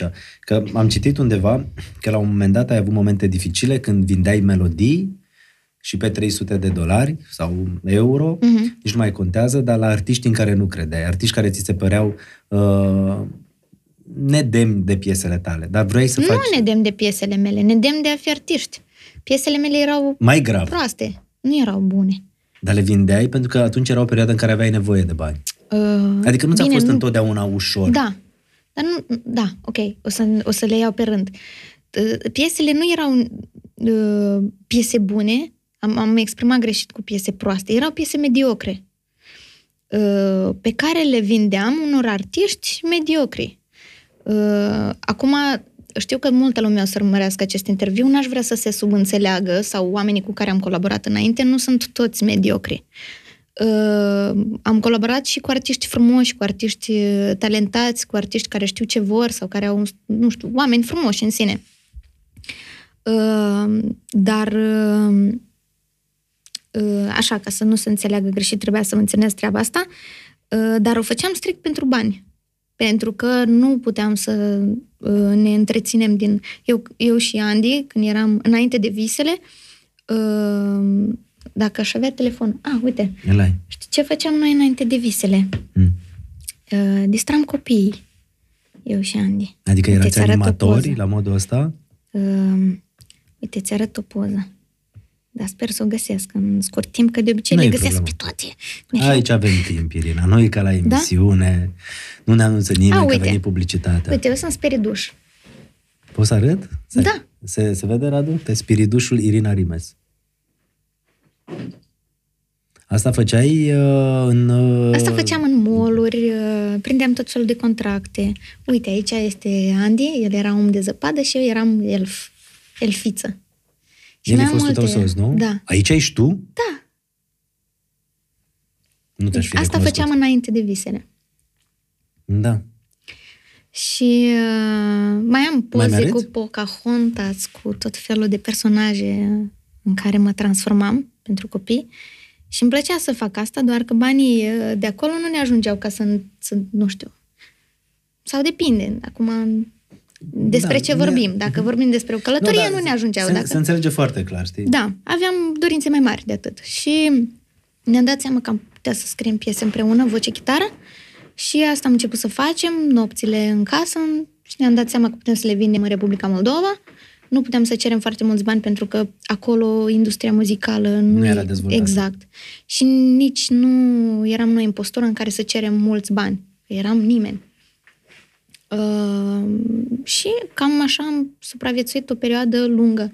Un an, doi ani, poate chiar mai mult, până când a apărut piesa Visele și de acolo s-a schimbat tot. Și acum să-ți răspund la, o întreb- la întrebarea inițială. Și apoi vreau să zic și eu ceva. Uh, nu știu să spun dacă sunt bogată sau săracă. Sunt ok. Uh,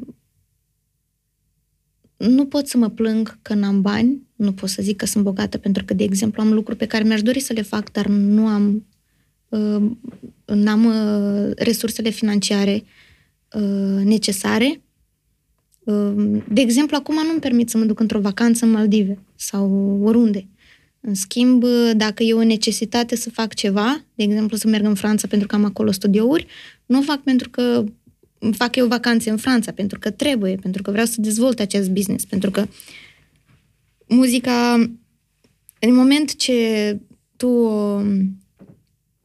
uh, sau, mă rog, din moment ce se dezvoltă proiectul, devine un business. E muzică până, e muzică în studio.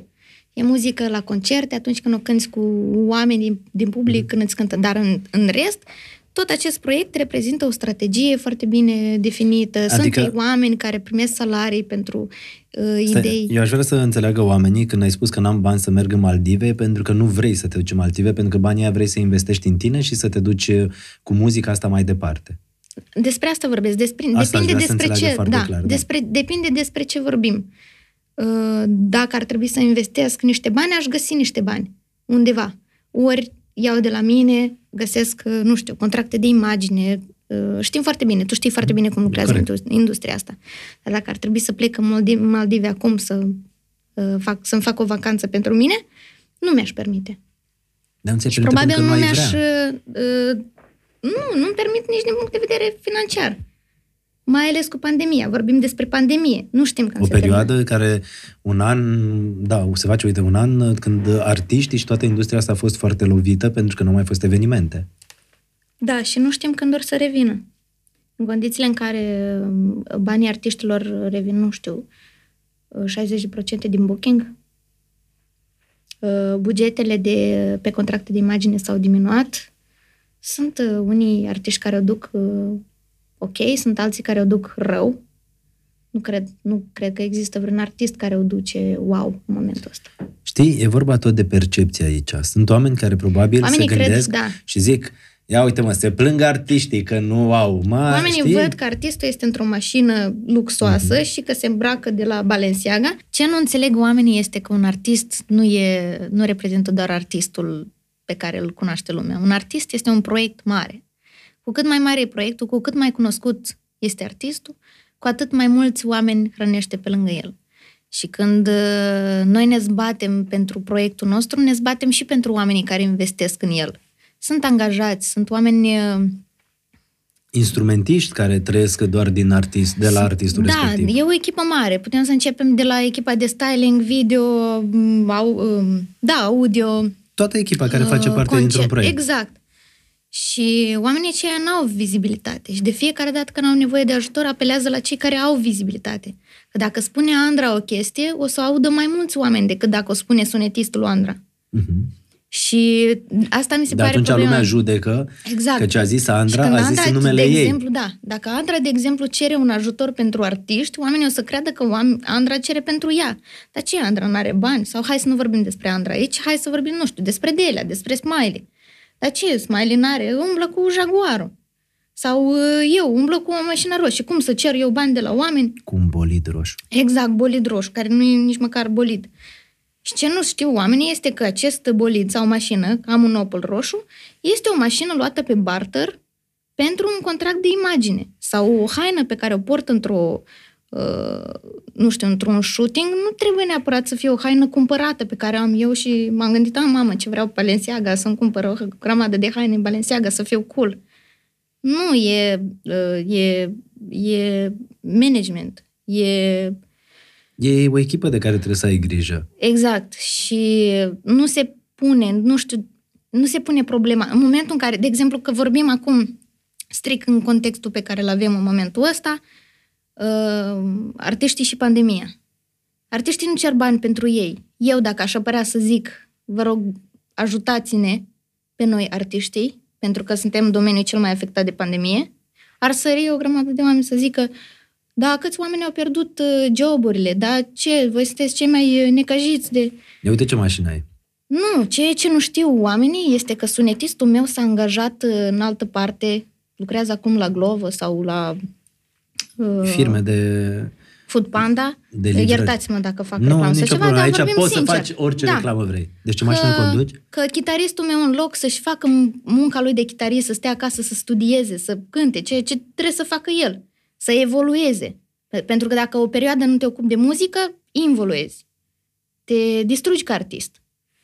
Și e, dacă artist, e trist atunci când un artist este obligat să se angajeze undeva, să facă o muncă de 8 ore, în loc să facă muzică. Pentru că oamenii sunt foarte fericiți atunci când muzica îi adună. Dar ce nu știu oamenii este că această muzică se face în timp, se face în ore de studiu, se face în nopți de studio, se face cu muncă și sudoare, exact așa cum se face o muncă de 8 ore la Dar întotdeauna oamenii, uh, din păcate, ajung să aibă percepția și să spună e, artiștii, ce fac ei? Cântă și ei acolo ceva și asta e zdrâncăne din chitara aia și mare lucru, știi? Este foarte- Și nu zic toți oamenii, pentru că sunt oameni care înțeleg ce înseamnă un artist, dar sunt foarte mulți care, din păcate, au percepția asta și atunci e foarte ușor să jignești sau să uh, spui, bine, nu vă mai ajunge, vreți ajutoare de la stat, știi?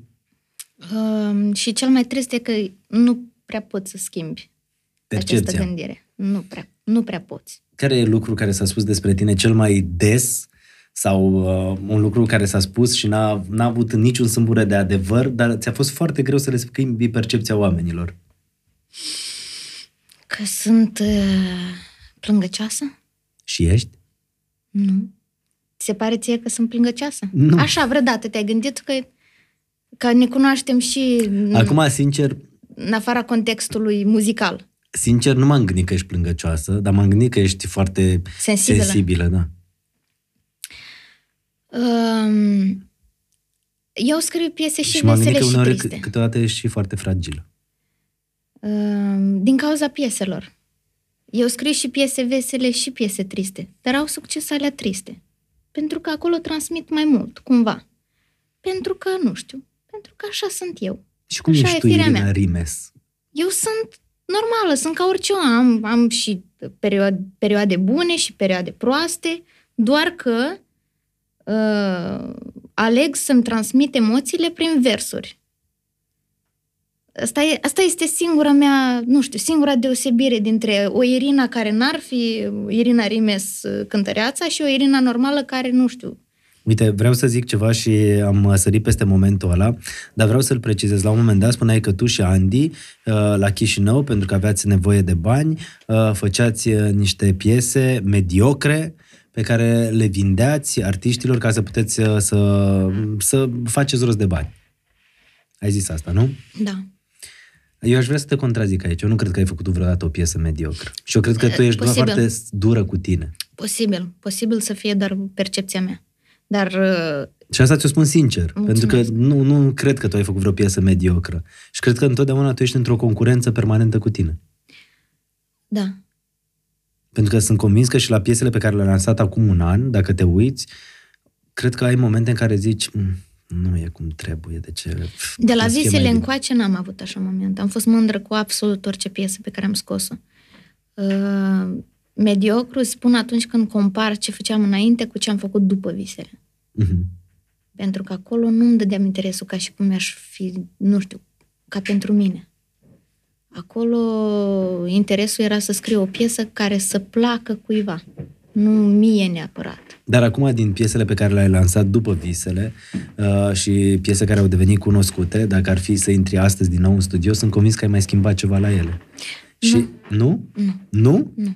Pf, uite, aici mai surprins. Aș fi pariat că la cât de perfecționistă ești și că întotdeauna vrei să fie altfel și altfel, că Dar nu știu niciodată de unde știi... e e- asta cu perfecționistă. Nu, am spus mai mulți oameni că sunt perfecționistă, dar eu nu cred asta.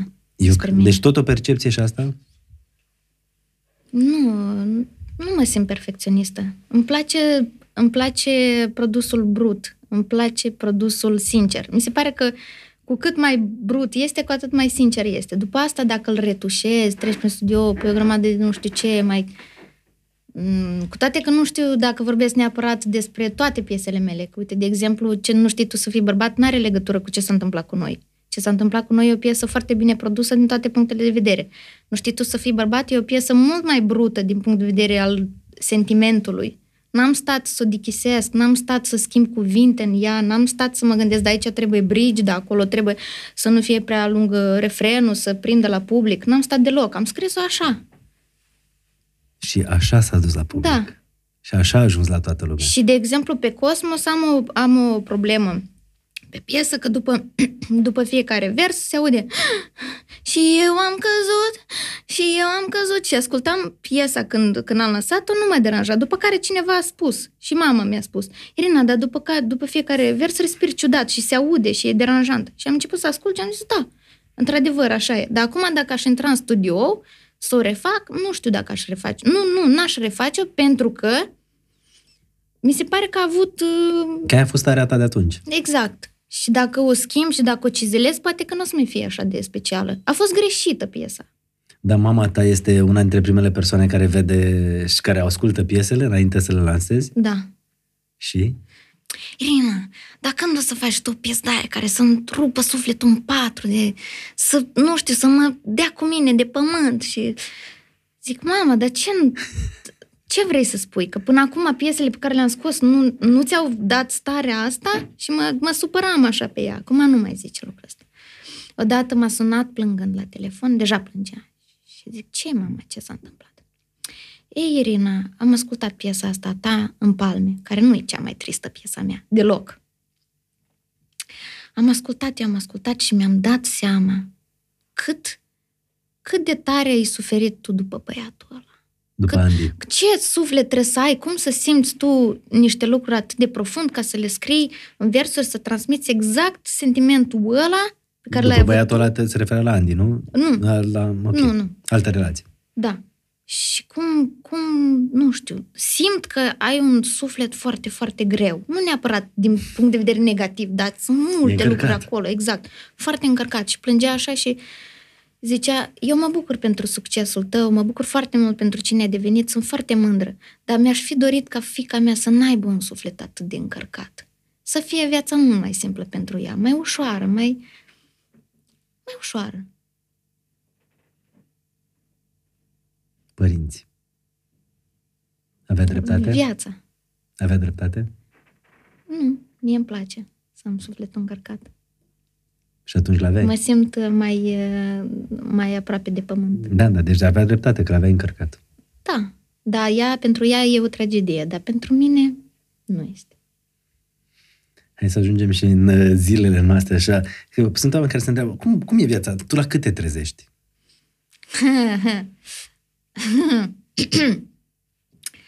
Depinde.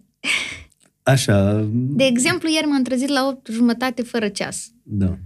Azi m-am trezit la ora 3. Trei... Uh, După amiază.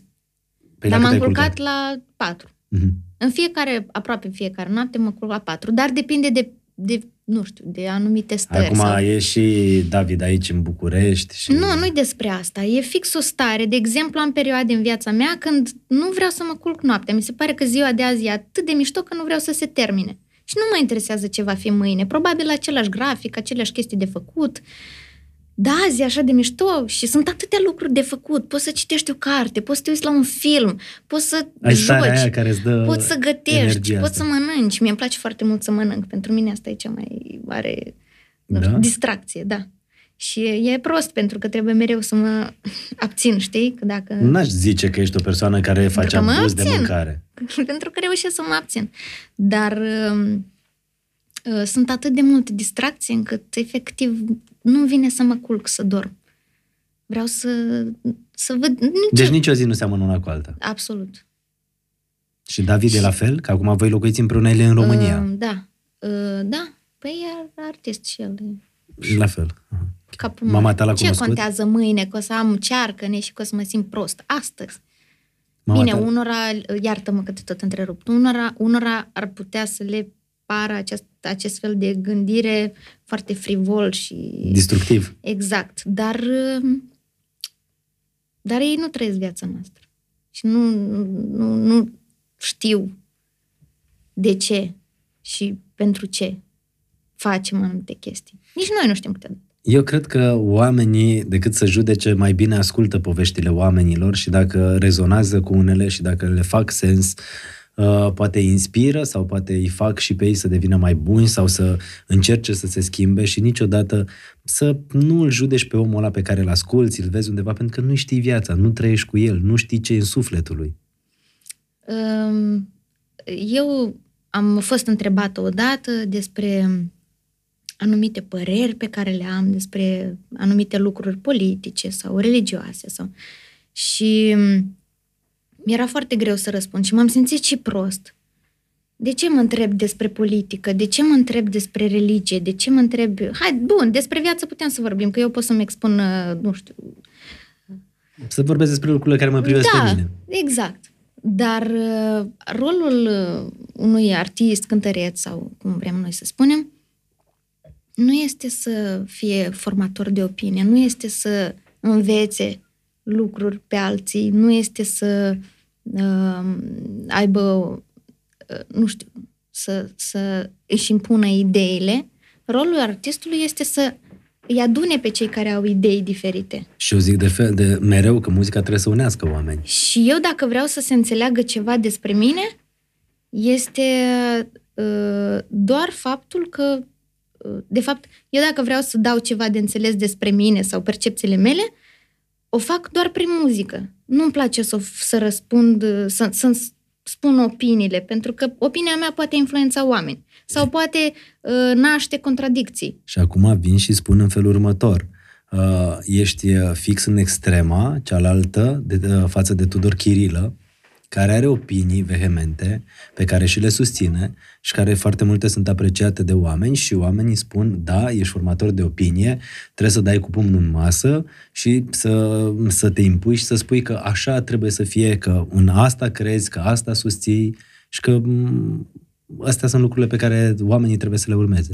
El și-a asumat și rolul de formator de opinie, ceea ce e un lucru bun, pentru că avem nevoie, nevoie de oameni de genul ăsta, uh, care vine la pachet și cu un hate și îl vedem dacă intrăm în comentarii sau, de exemplu, ultimul demers către Ministerul Culturii pentru, cu schema de ajutor pentru artiști, uh, Tudor și-a luat atât de mult hate pe uh, uh, Facebook, de Facebook, încât da. mă durea pe mine. Oameni, dar voi Pentru că ați iarăși oamenii uitat... n-au înțeles despre ce Dar e voi vorba. ați uitat că voi plângeați pe epilog sau că stați, nu știu, verile în vamă și cântați melodiile de la vama veche și vă simțiți atât de bine, dar voi ați uitat despre chestia asta, dar voi ați uitat tot ce a făcut uh, Chirilă Bun. Hai, bun, n-ați înțeles chestia asta cu, cu artiștii. E, e greu să schimbi percepțiile, percepțiile Cu oamenilor, oamenilor așa e. despre asta, anume pe subiectul ăsta. Dar voi ați uitat cât de multe lucruri bune a făcut omul ăsta? Așa de repede se uită lucrurile bune și lucrurile frumoase. Pentru că întotdeauna îți E spuneam trist. că ajungi să fii în absolut totdeauna în lumea asta a televiziunii, a artiștilor, să fii uh, reperat uh, după ultimul lucru pe care l-ai făcut. E, e și bine, dar e și, e, e și trist. Tu știi bancuri? Da, păi cum? Nu. Haideți, vreau, vreau să-mi zici un banc. Da. Ca să, să mai ieșim din uh, atmosfera asta așa de Stai că știu controversă bancuri numai la pentru de-alea foarte porcoase. mulți. Zi unul, că putem să stăm pe, pe... și punem bip. Serios. Știi care e diferența dintre... Nu, Să jur, punem bip. nu, nu, că nu e cu prostii. Dar sunt... Atunci noi tot punem bip ca să pară că e cu prostii. Știi care e diferența între o muscă și o femeie? Mm. Că musca te bâzăie numai vara. Acum, na, acum o să apară comentarii. Mamă, ce banc misogin. Mai zici și altul, acum zici cu bărbați. N-am cu bărbați. Eu iubesc bărbați. nu pot să zic nimic de rău despre ei. Nu, glumesc. Ai mai mulți prieteni bărbați decât femei? Nu, eu am foarte puțini prieteni. Îi numeri așa pe degetele de la o mână? Uh, Da. În același timp am foarte, foarte mulți și în același timp am foarte, foarte puțini. Ai foarte mulți atunci când ți-e bine și când ți-e mai greu, îți dai seama că ai Um, nu, foarte puțin. Nu, nu, mereu sunt aceiași, doar că m, depinde ce înseamnă un prieten. Ce înseamnă un prieten? Să-l suni la două noaptea și să nu te întrebe de ce l-ai deranjat și ce ai pățit și să zică unde vin. Ai nevoie de mine, acum vin. Cel mai bun prieten al meu este managerul meu, Mara Ceama. Uh, Da, pe ea pot să o sun la două noapte. Uh, Mai am încă vreo trei sau patru și mai am prieteni buni, dar pe care nu îmi permit să-i deranjez la două noapte. Dar sunt tot prieteni buni. Și sunt acolo. Da, Pe David l-ai uh, prezentat părinților tăi da. și Mamă. erai traducătoare. Uh, nu, că tata se chinuia să vorbească franceza pe care și-o amintea din, Da. da. din școală. Și are, și-a download- downloadat o aplicație care traduce în timp real. Mama și se chinuie cu aplicația că ea, ea merge ok, dar el nu știe pe ce să apese acolo. E. Și știu că odată s-a chinuit, nu știu cât timp, să-i zică lui David că după ce a băut mult vin trebuie să ia cărbune activat și a doua zi nu-l mai doare nimic. Astea sunt discuțiile Da. între tată și... Și viitor ginere. Exact. Dar Deci ce-mi place de tine? Că întotdeauna când am zis ginere, mama soacră, tata socru, niciodată n-ai zis, hei, încă nu putem vorbi de asta, lasă-mă. Ai... Pentru că nu sunt vehementă în, uh, în ceea ce privește um, nu știu, deciziile luate pe moment, pentru că ele se schimbă odată cu schimbarea percepției și Și deci nu știu, acum e, acum e așa, mâine poate va fi altfel. Dar de ce să zic acum despre ceva care se poate întâmpla mâine? De ce să zic nu, că mâine poate mă căsătoresc cu băiatul ăsta? Sau să, de ce să zic da, că mâine poate ne certăm și ne despărțim? Și deci tatăl tău discuta cu el în franceză și când l-au cunoscut prima dată, Mama a rămas cea mai impresionată de el pentru că în I-a dus prima flori. oară nu, i-a dus ciocolată. nu. I-a dus cașcaval care mirosea foarte urât, dar nu despre asta vorbim. Um, I-a dus o delicatesă. asta știm, Da. dar părinții mei nu știau. Da, normal, glumesc. Și um, am avut o masă foarte mare, au venit pe la noi uh, rude. Și apropo, nici mie nu-mi Frați. place brânza aia cu mucegai. Mie a început să-mi placă. Nu, eu sunt de aici, de partea mamei tale. Mie am început să-mi placă și asta e prost pentru că îngraș. Așa, și eram la masă mare și după ce au plecat uh, oaspeții, uh, noi am ieșit afară să-i petrecem la, și să mai bem la botul calului. Da, se face ultimul și pahar. am stat vreo jumătate de oră afară, poate mai mult. Și David a rămas în casă, pentru că el, necomunicând în limba română, nu avea ce să facă acolo. A rămas singur în casă și a strâns singur masa. Era o masă mare. Și a spălat vasele. Da. Și a strâns singur și a spălat vasele și mama intră în casă. Ăsta e! Wow! Irina! Irina, pista poți să-l păstrezi, te rog frumos. Îi ăsta îmi place. Asta e băiatul care trebuie, uite ce, Da, da, da. Ai, ce băiat, pâinea lui Dumnezeu. Da. Bravo, David! Un punct uh, bun obținut. O bilă albă. O bilă albă obținută de la mama soacră.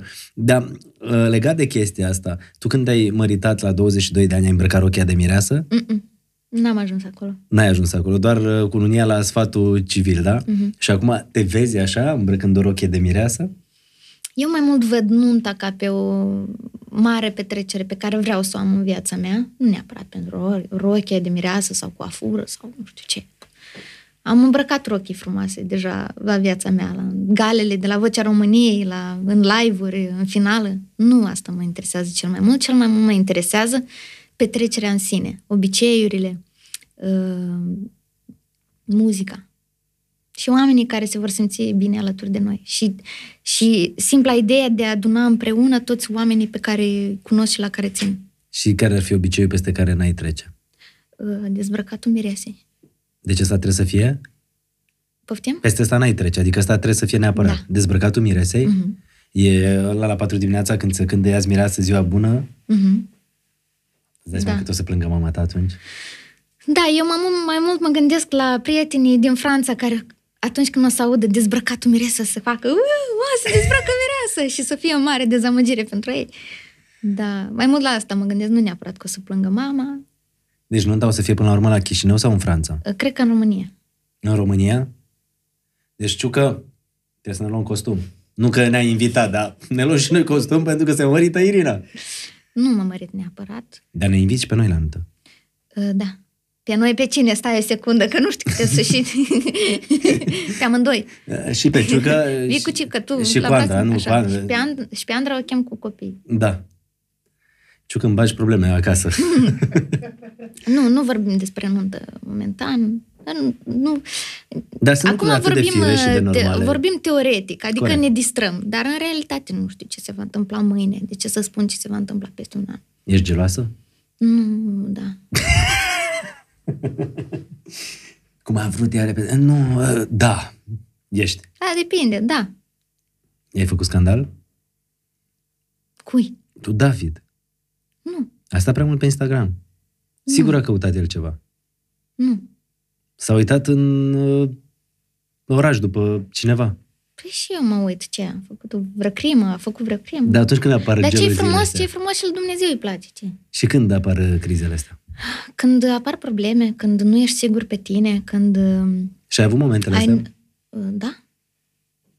Ca toată lumea, probabil. Ai trecut printr-o depresie la un moment dat, citeam. Da. A fost Acum, cel mai dacă greu stau moment? să mă uit în urmă, nu știu ce înseamnă neapărat depresie. Adică știu ce înseamnă din punct de vedere uh, Corect. al terminologiei, dar, uh, de fapt, cu ce am ieșit eu de acolo, cu o întrebare. Faptul că am ieșit demonstrează mie că sunt puternică sau că depresia n-a fost chiar atât de mare? Și care e răspunsul? Nu știu. Da, atunci ai ieșit singură sau ai avut nevoie de un psiholog, de un uh, Am terapeut? făcut și terapie, dar uh, nu, Nu asta te-a nu ajutat? consider că terapia m-a scos din, uh, din stările de atunci, ca să nu spun depresie. Și din ce, te, ce te-a scos? Uh, Dorința de a vedea ce se întâmplă mai departe cu viața mea. Dacă muncesc în continuare și dacă, uh, nu știu, merg înainte cu capul și... Știi, e un subiect foarte sensibil asta cu depresia. E un subiect pe care foarte mulți oameni evită să-l vorbească, pentru că automat o să trimită câțiva mesaje să zică, da, e nebună, te-ai dus la psiholog, da, ești nebun. Dar în același timp e o boală atât de perversă și atât de periculoasă, care se instalează fără ca tu să știi și fără ca cei din jurul tău, nefiind uh, de specialitate sau netrecând prin uh, povești asemănătoare, să știe să te ajute. Uh, Eu am norocul de oameni foarte înțelegători în jurul meu și foarte protectori. Dar tu când Cumva aveai de... am fost mereu înțeleasă. Dacă am avut vreo ieșire sau dacă am spus astăzi nu vreau să fac nimic, am fost înțeleasă și nu s-au pus multe întrebări și dacă uh, am spus că nu mă simt foarte bine, vin la tine cum vin sau vrei să, nu știu, să mergem la mare. Dar paradoxul, iartă-mă să fac o paranteză, așa aici o să mă laud un pic, că dacă nu ne laudăm noi, cine ne mai laudă? Eu. Eu am prieteni, uh, dintre cei puțini prieteni, uh, cărora din când în când le spun nu mă simt bine sau am un moment de anxietate sau un moment de neîncredere, pentru că anxietatea, la mine cel puțin, vine mereu din neîncredere. Oricât ar părea de paradoxal. Uh, cum tu nu te simți bine? Păi tu, care pe mine m-ai scos din depresie și care mi-ai arătat cum să trăiesc momentul, cum să savurez fericirea, cum să, să mă bucur din lucruri mici, tocmai tu îmi spui mie că nu te simți bine? Și mi-am dat seama, mai țin minte și o poveste de la Andy pe care o spunea el foarte des, era odată un clown care făcea pe toți oamenii din jurul lui să râdă.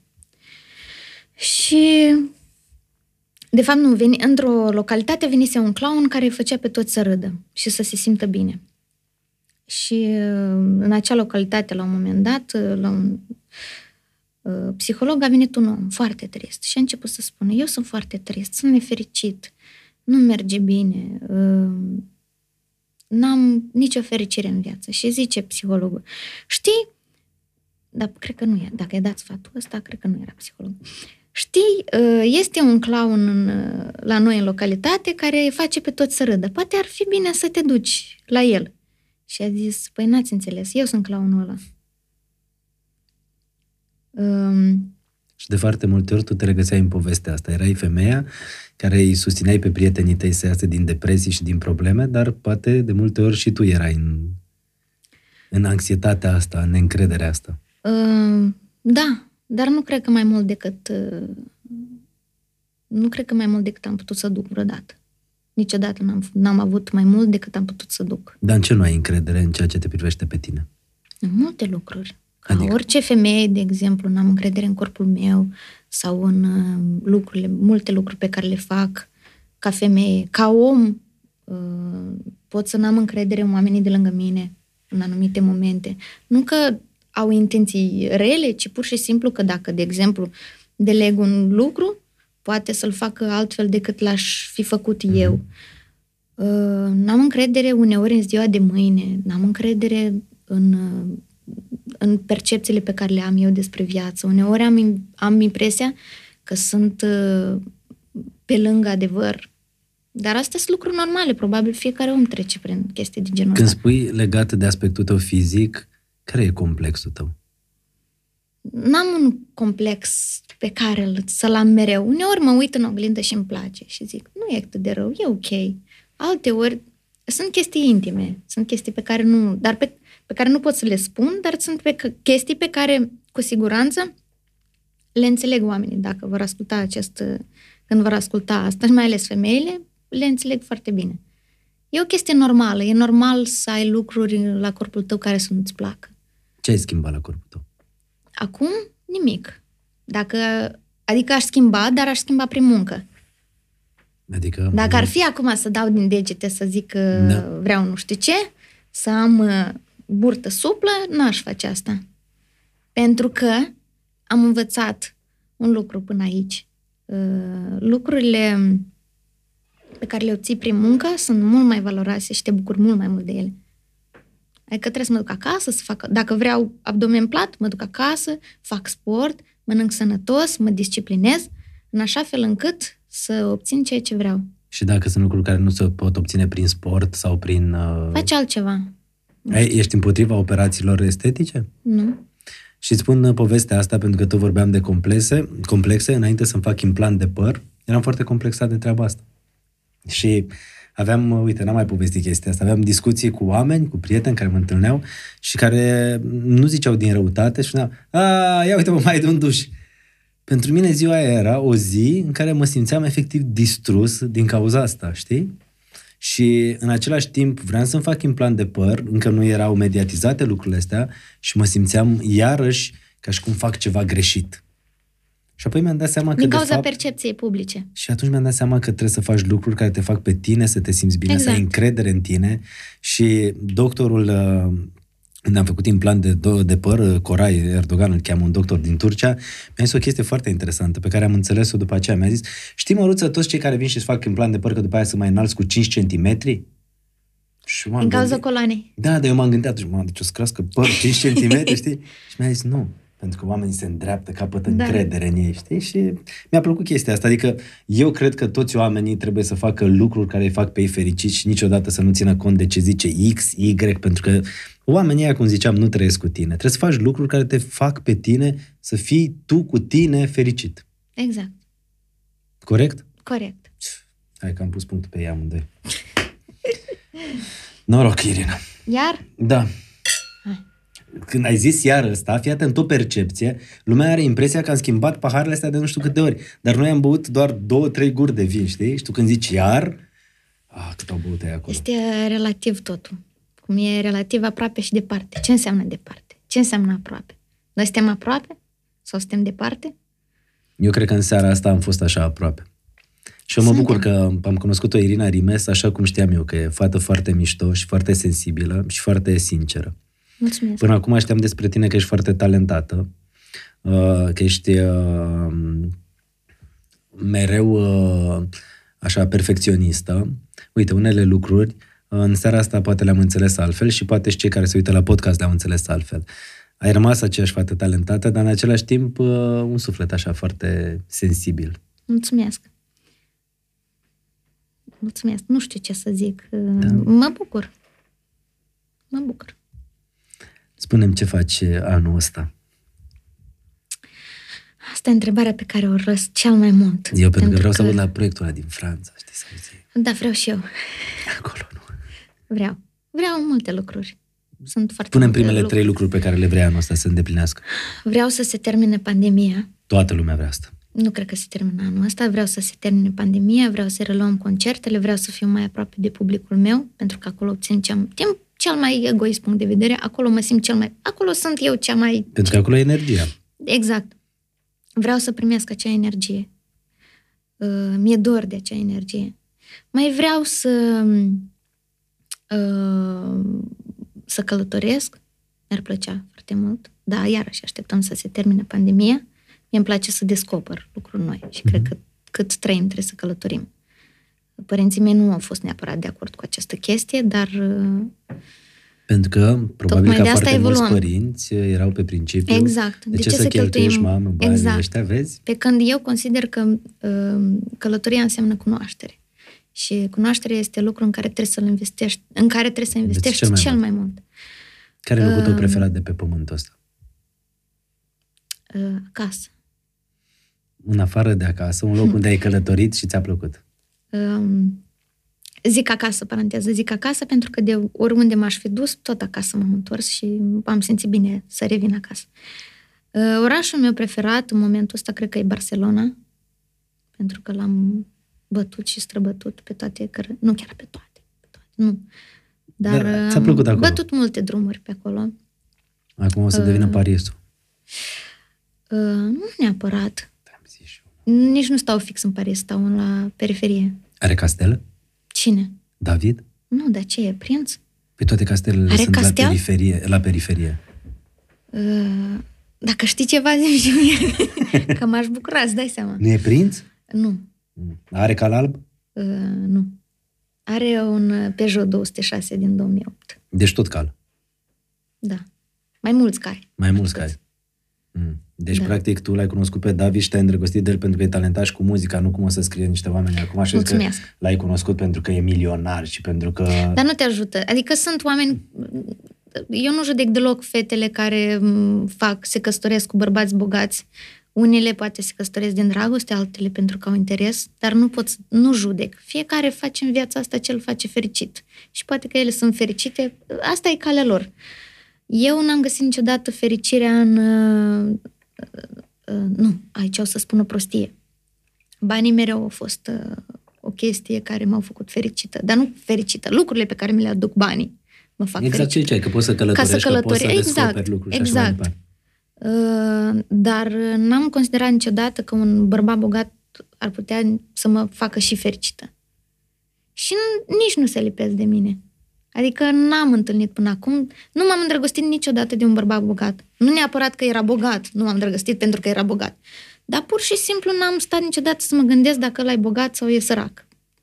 Nu știu, procesele chimice din capul meu n-au simțit niciodată, uh, n-au, n-au ținut niciodată cont de Mhm. lucrurile astea. Deci David n-are bitcoin. N-are. Nici tu. Nu. Cum ți se pare povestea asta cu criptomonedele și toată Foarte lumea asta în fain. care Cine se... a reușit să investească de la început, jos pălărie. Bravo lor, nu? Da. Și zi anul ăsta ce, ce urmează, că ai zis că Uh, vrei... urmează un album, asta e cert. Clar. Da, albumul se numește Acasă. Uh, are această poveste care reiese din versuri despre o fată care se regăsește într-un final.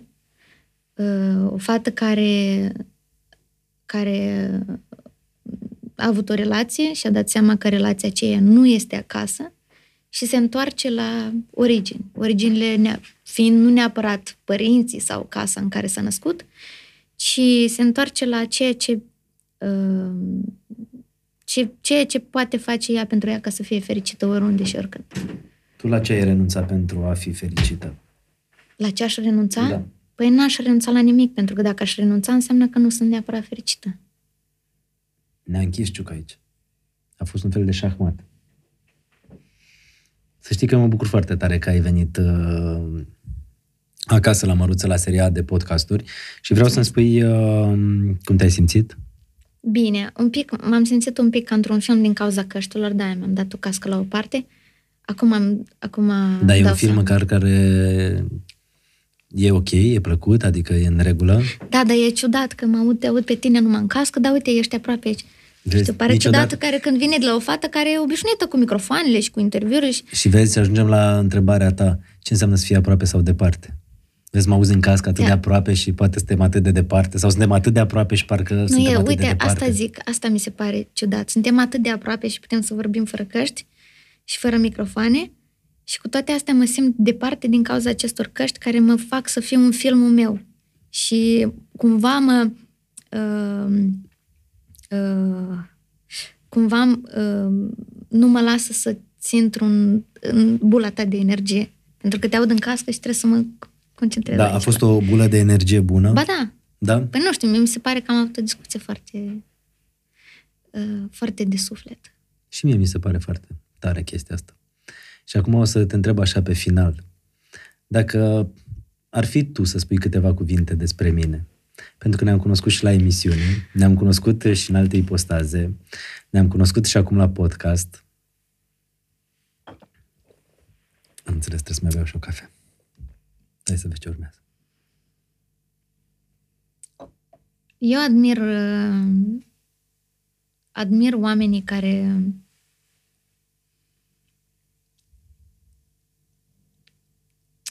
Stai că trebuie să o formulez pe asta. Și nu știu cum să o formulez. Mai ales că rămâne. Eu admir oamenii care se fac iubiți. Dacă tu ești iubit și tu ești iubit. Pentru că dacă nu erai iubit, nu ajungeai aici. Nu erai Cătălin Măruț. Înseamnă că au în ei, poartă în, sau poartă pe ei, au în ei foarte multă consistență și poartă pe ei praf de stele. Și indiferent dacă un om de genul ăsta, cum ai fi tu, mi-ar face bine sau rău, eu n-aș înceta să-l respect, să-l iubesc, să-mi fie drag, pur și simplu pentru uh, cine este el. Și eu cred despre tine că tu ești un om cu foarte multă esență și cu praf de stele peste cap, pe umeri. Știi, nu mi-a spus nimeni chestia asta cu praf de stele și îți mulțumesc. Și nu că vreau să-ți întorc complimentul sau să te măgulesc, dar uh, respectul meu pentru muzica ta și pentru ce ai făcut tu și pentru lucrurile pe care le-ai schimbat în industria muzicală, jos pălăria. Mulțumesc. Pentru că a apărut uh, fata aia din Republica Moldova, care repede, repede și-a făcut un mare grup de fani și repede, repede a scos așa hit după hit pentru că piesele le veneau compuse din sufletul ei. Și faptul că sufletul tău a ajuns în inima atâtor oameni care te ascultă Cred că spune totul despre tine. Mulțumesc frumos. Ești foarte mișto. Mulțumesc. Noroc și de data asta o să facem în felul următor. Dacă până acum uh, am început uh, și întotdeauna tu ai dat în partea de jos a paharului ca în semn de respect, uh, pe final vreau să fac eu chestia asta și să dau eu aici în partea de jos tot așa în semn de respect. Mulțumesc. Mulțumesc mult! Și eu îți mulțumesc.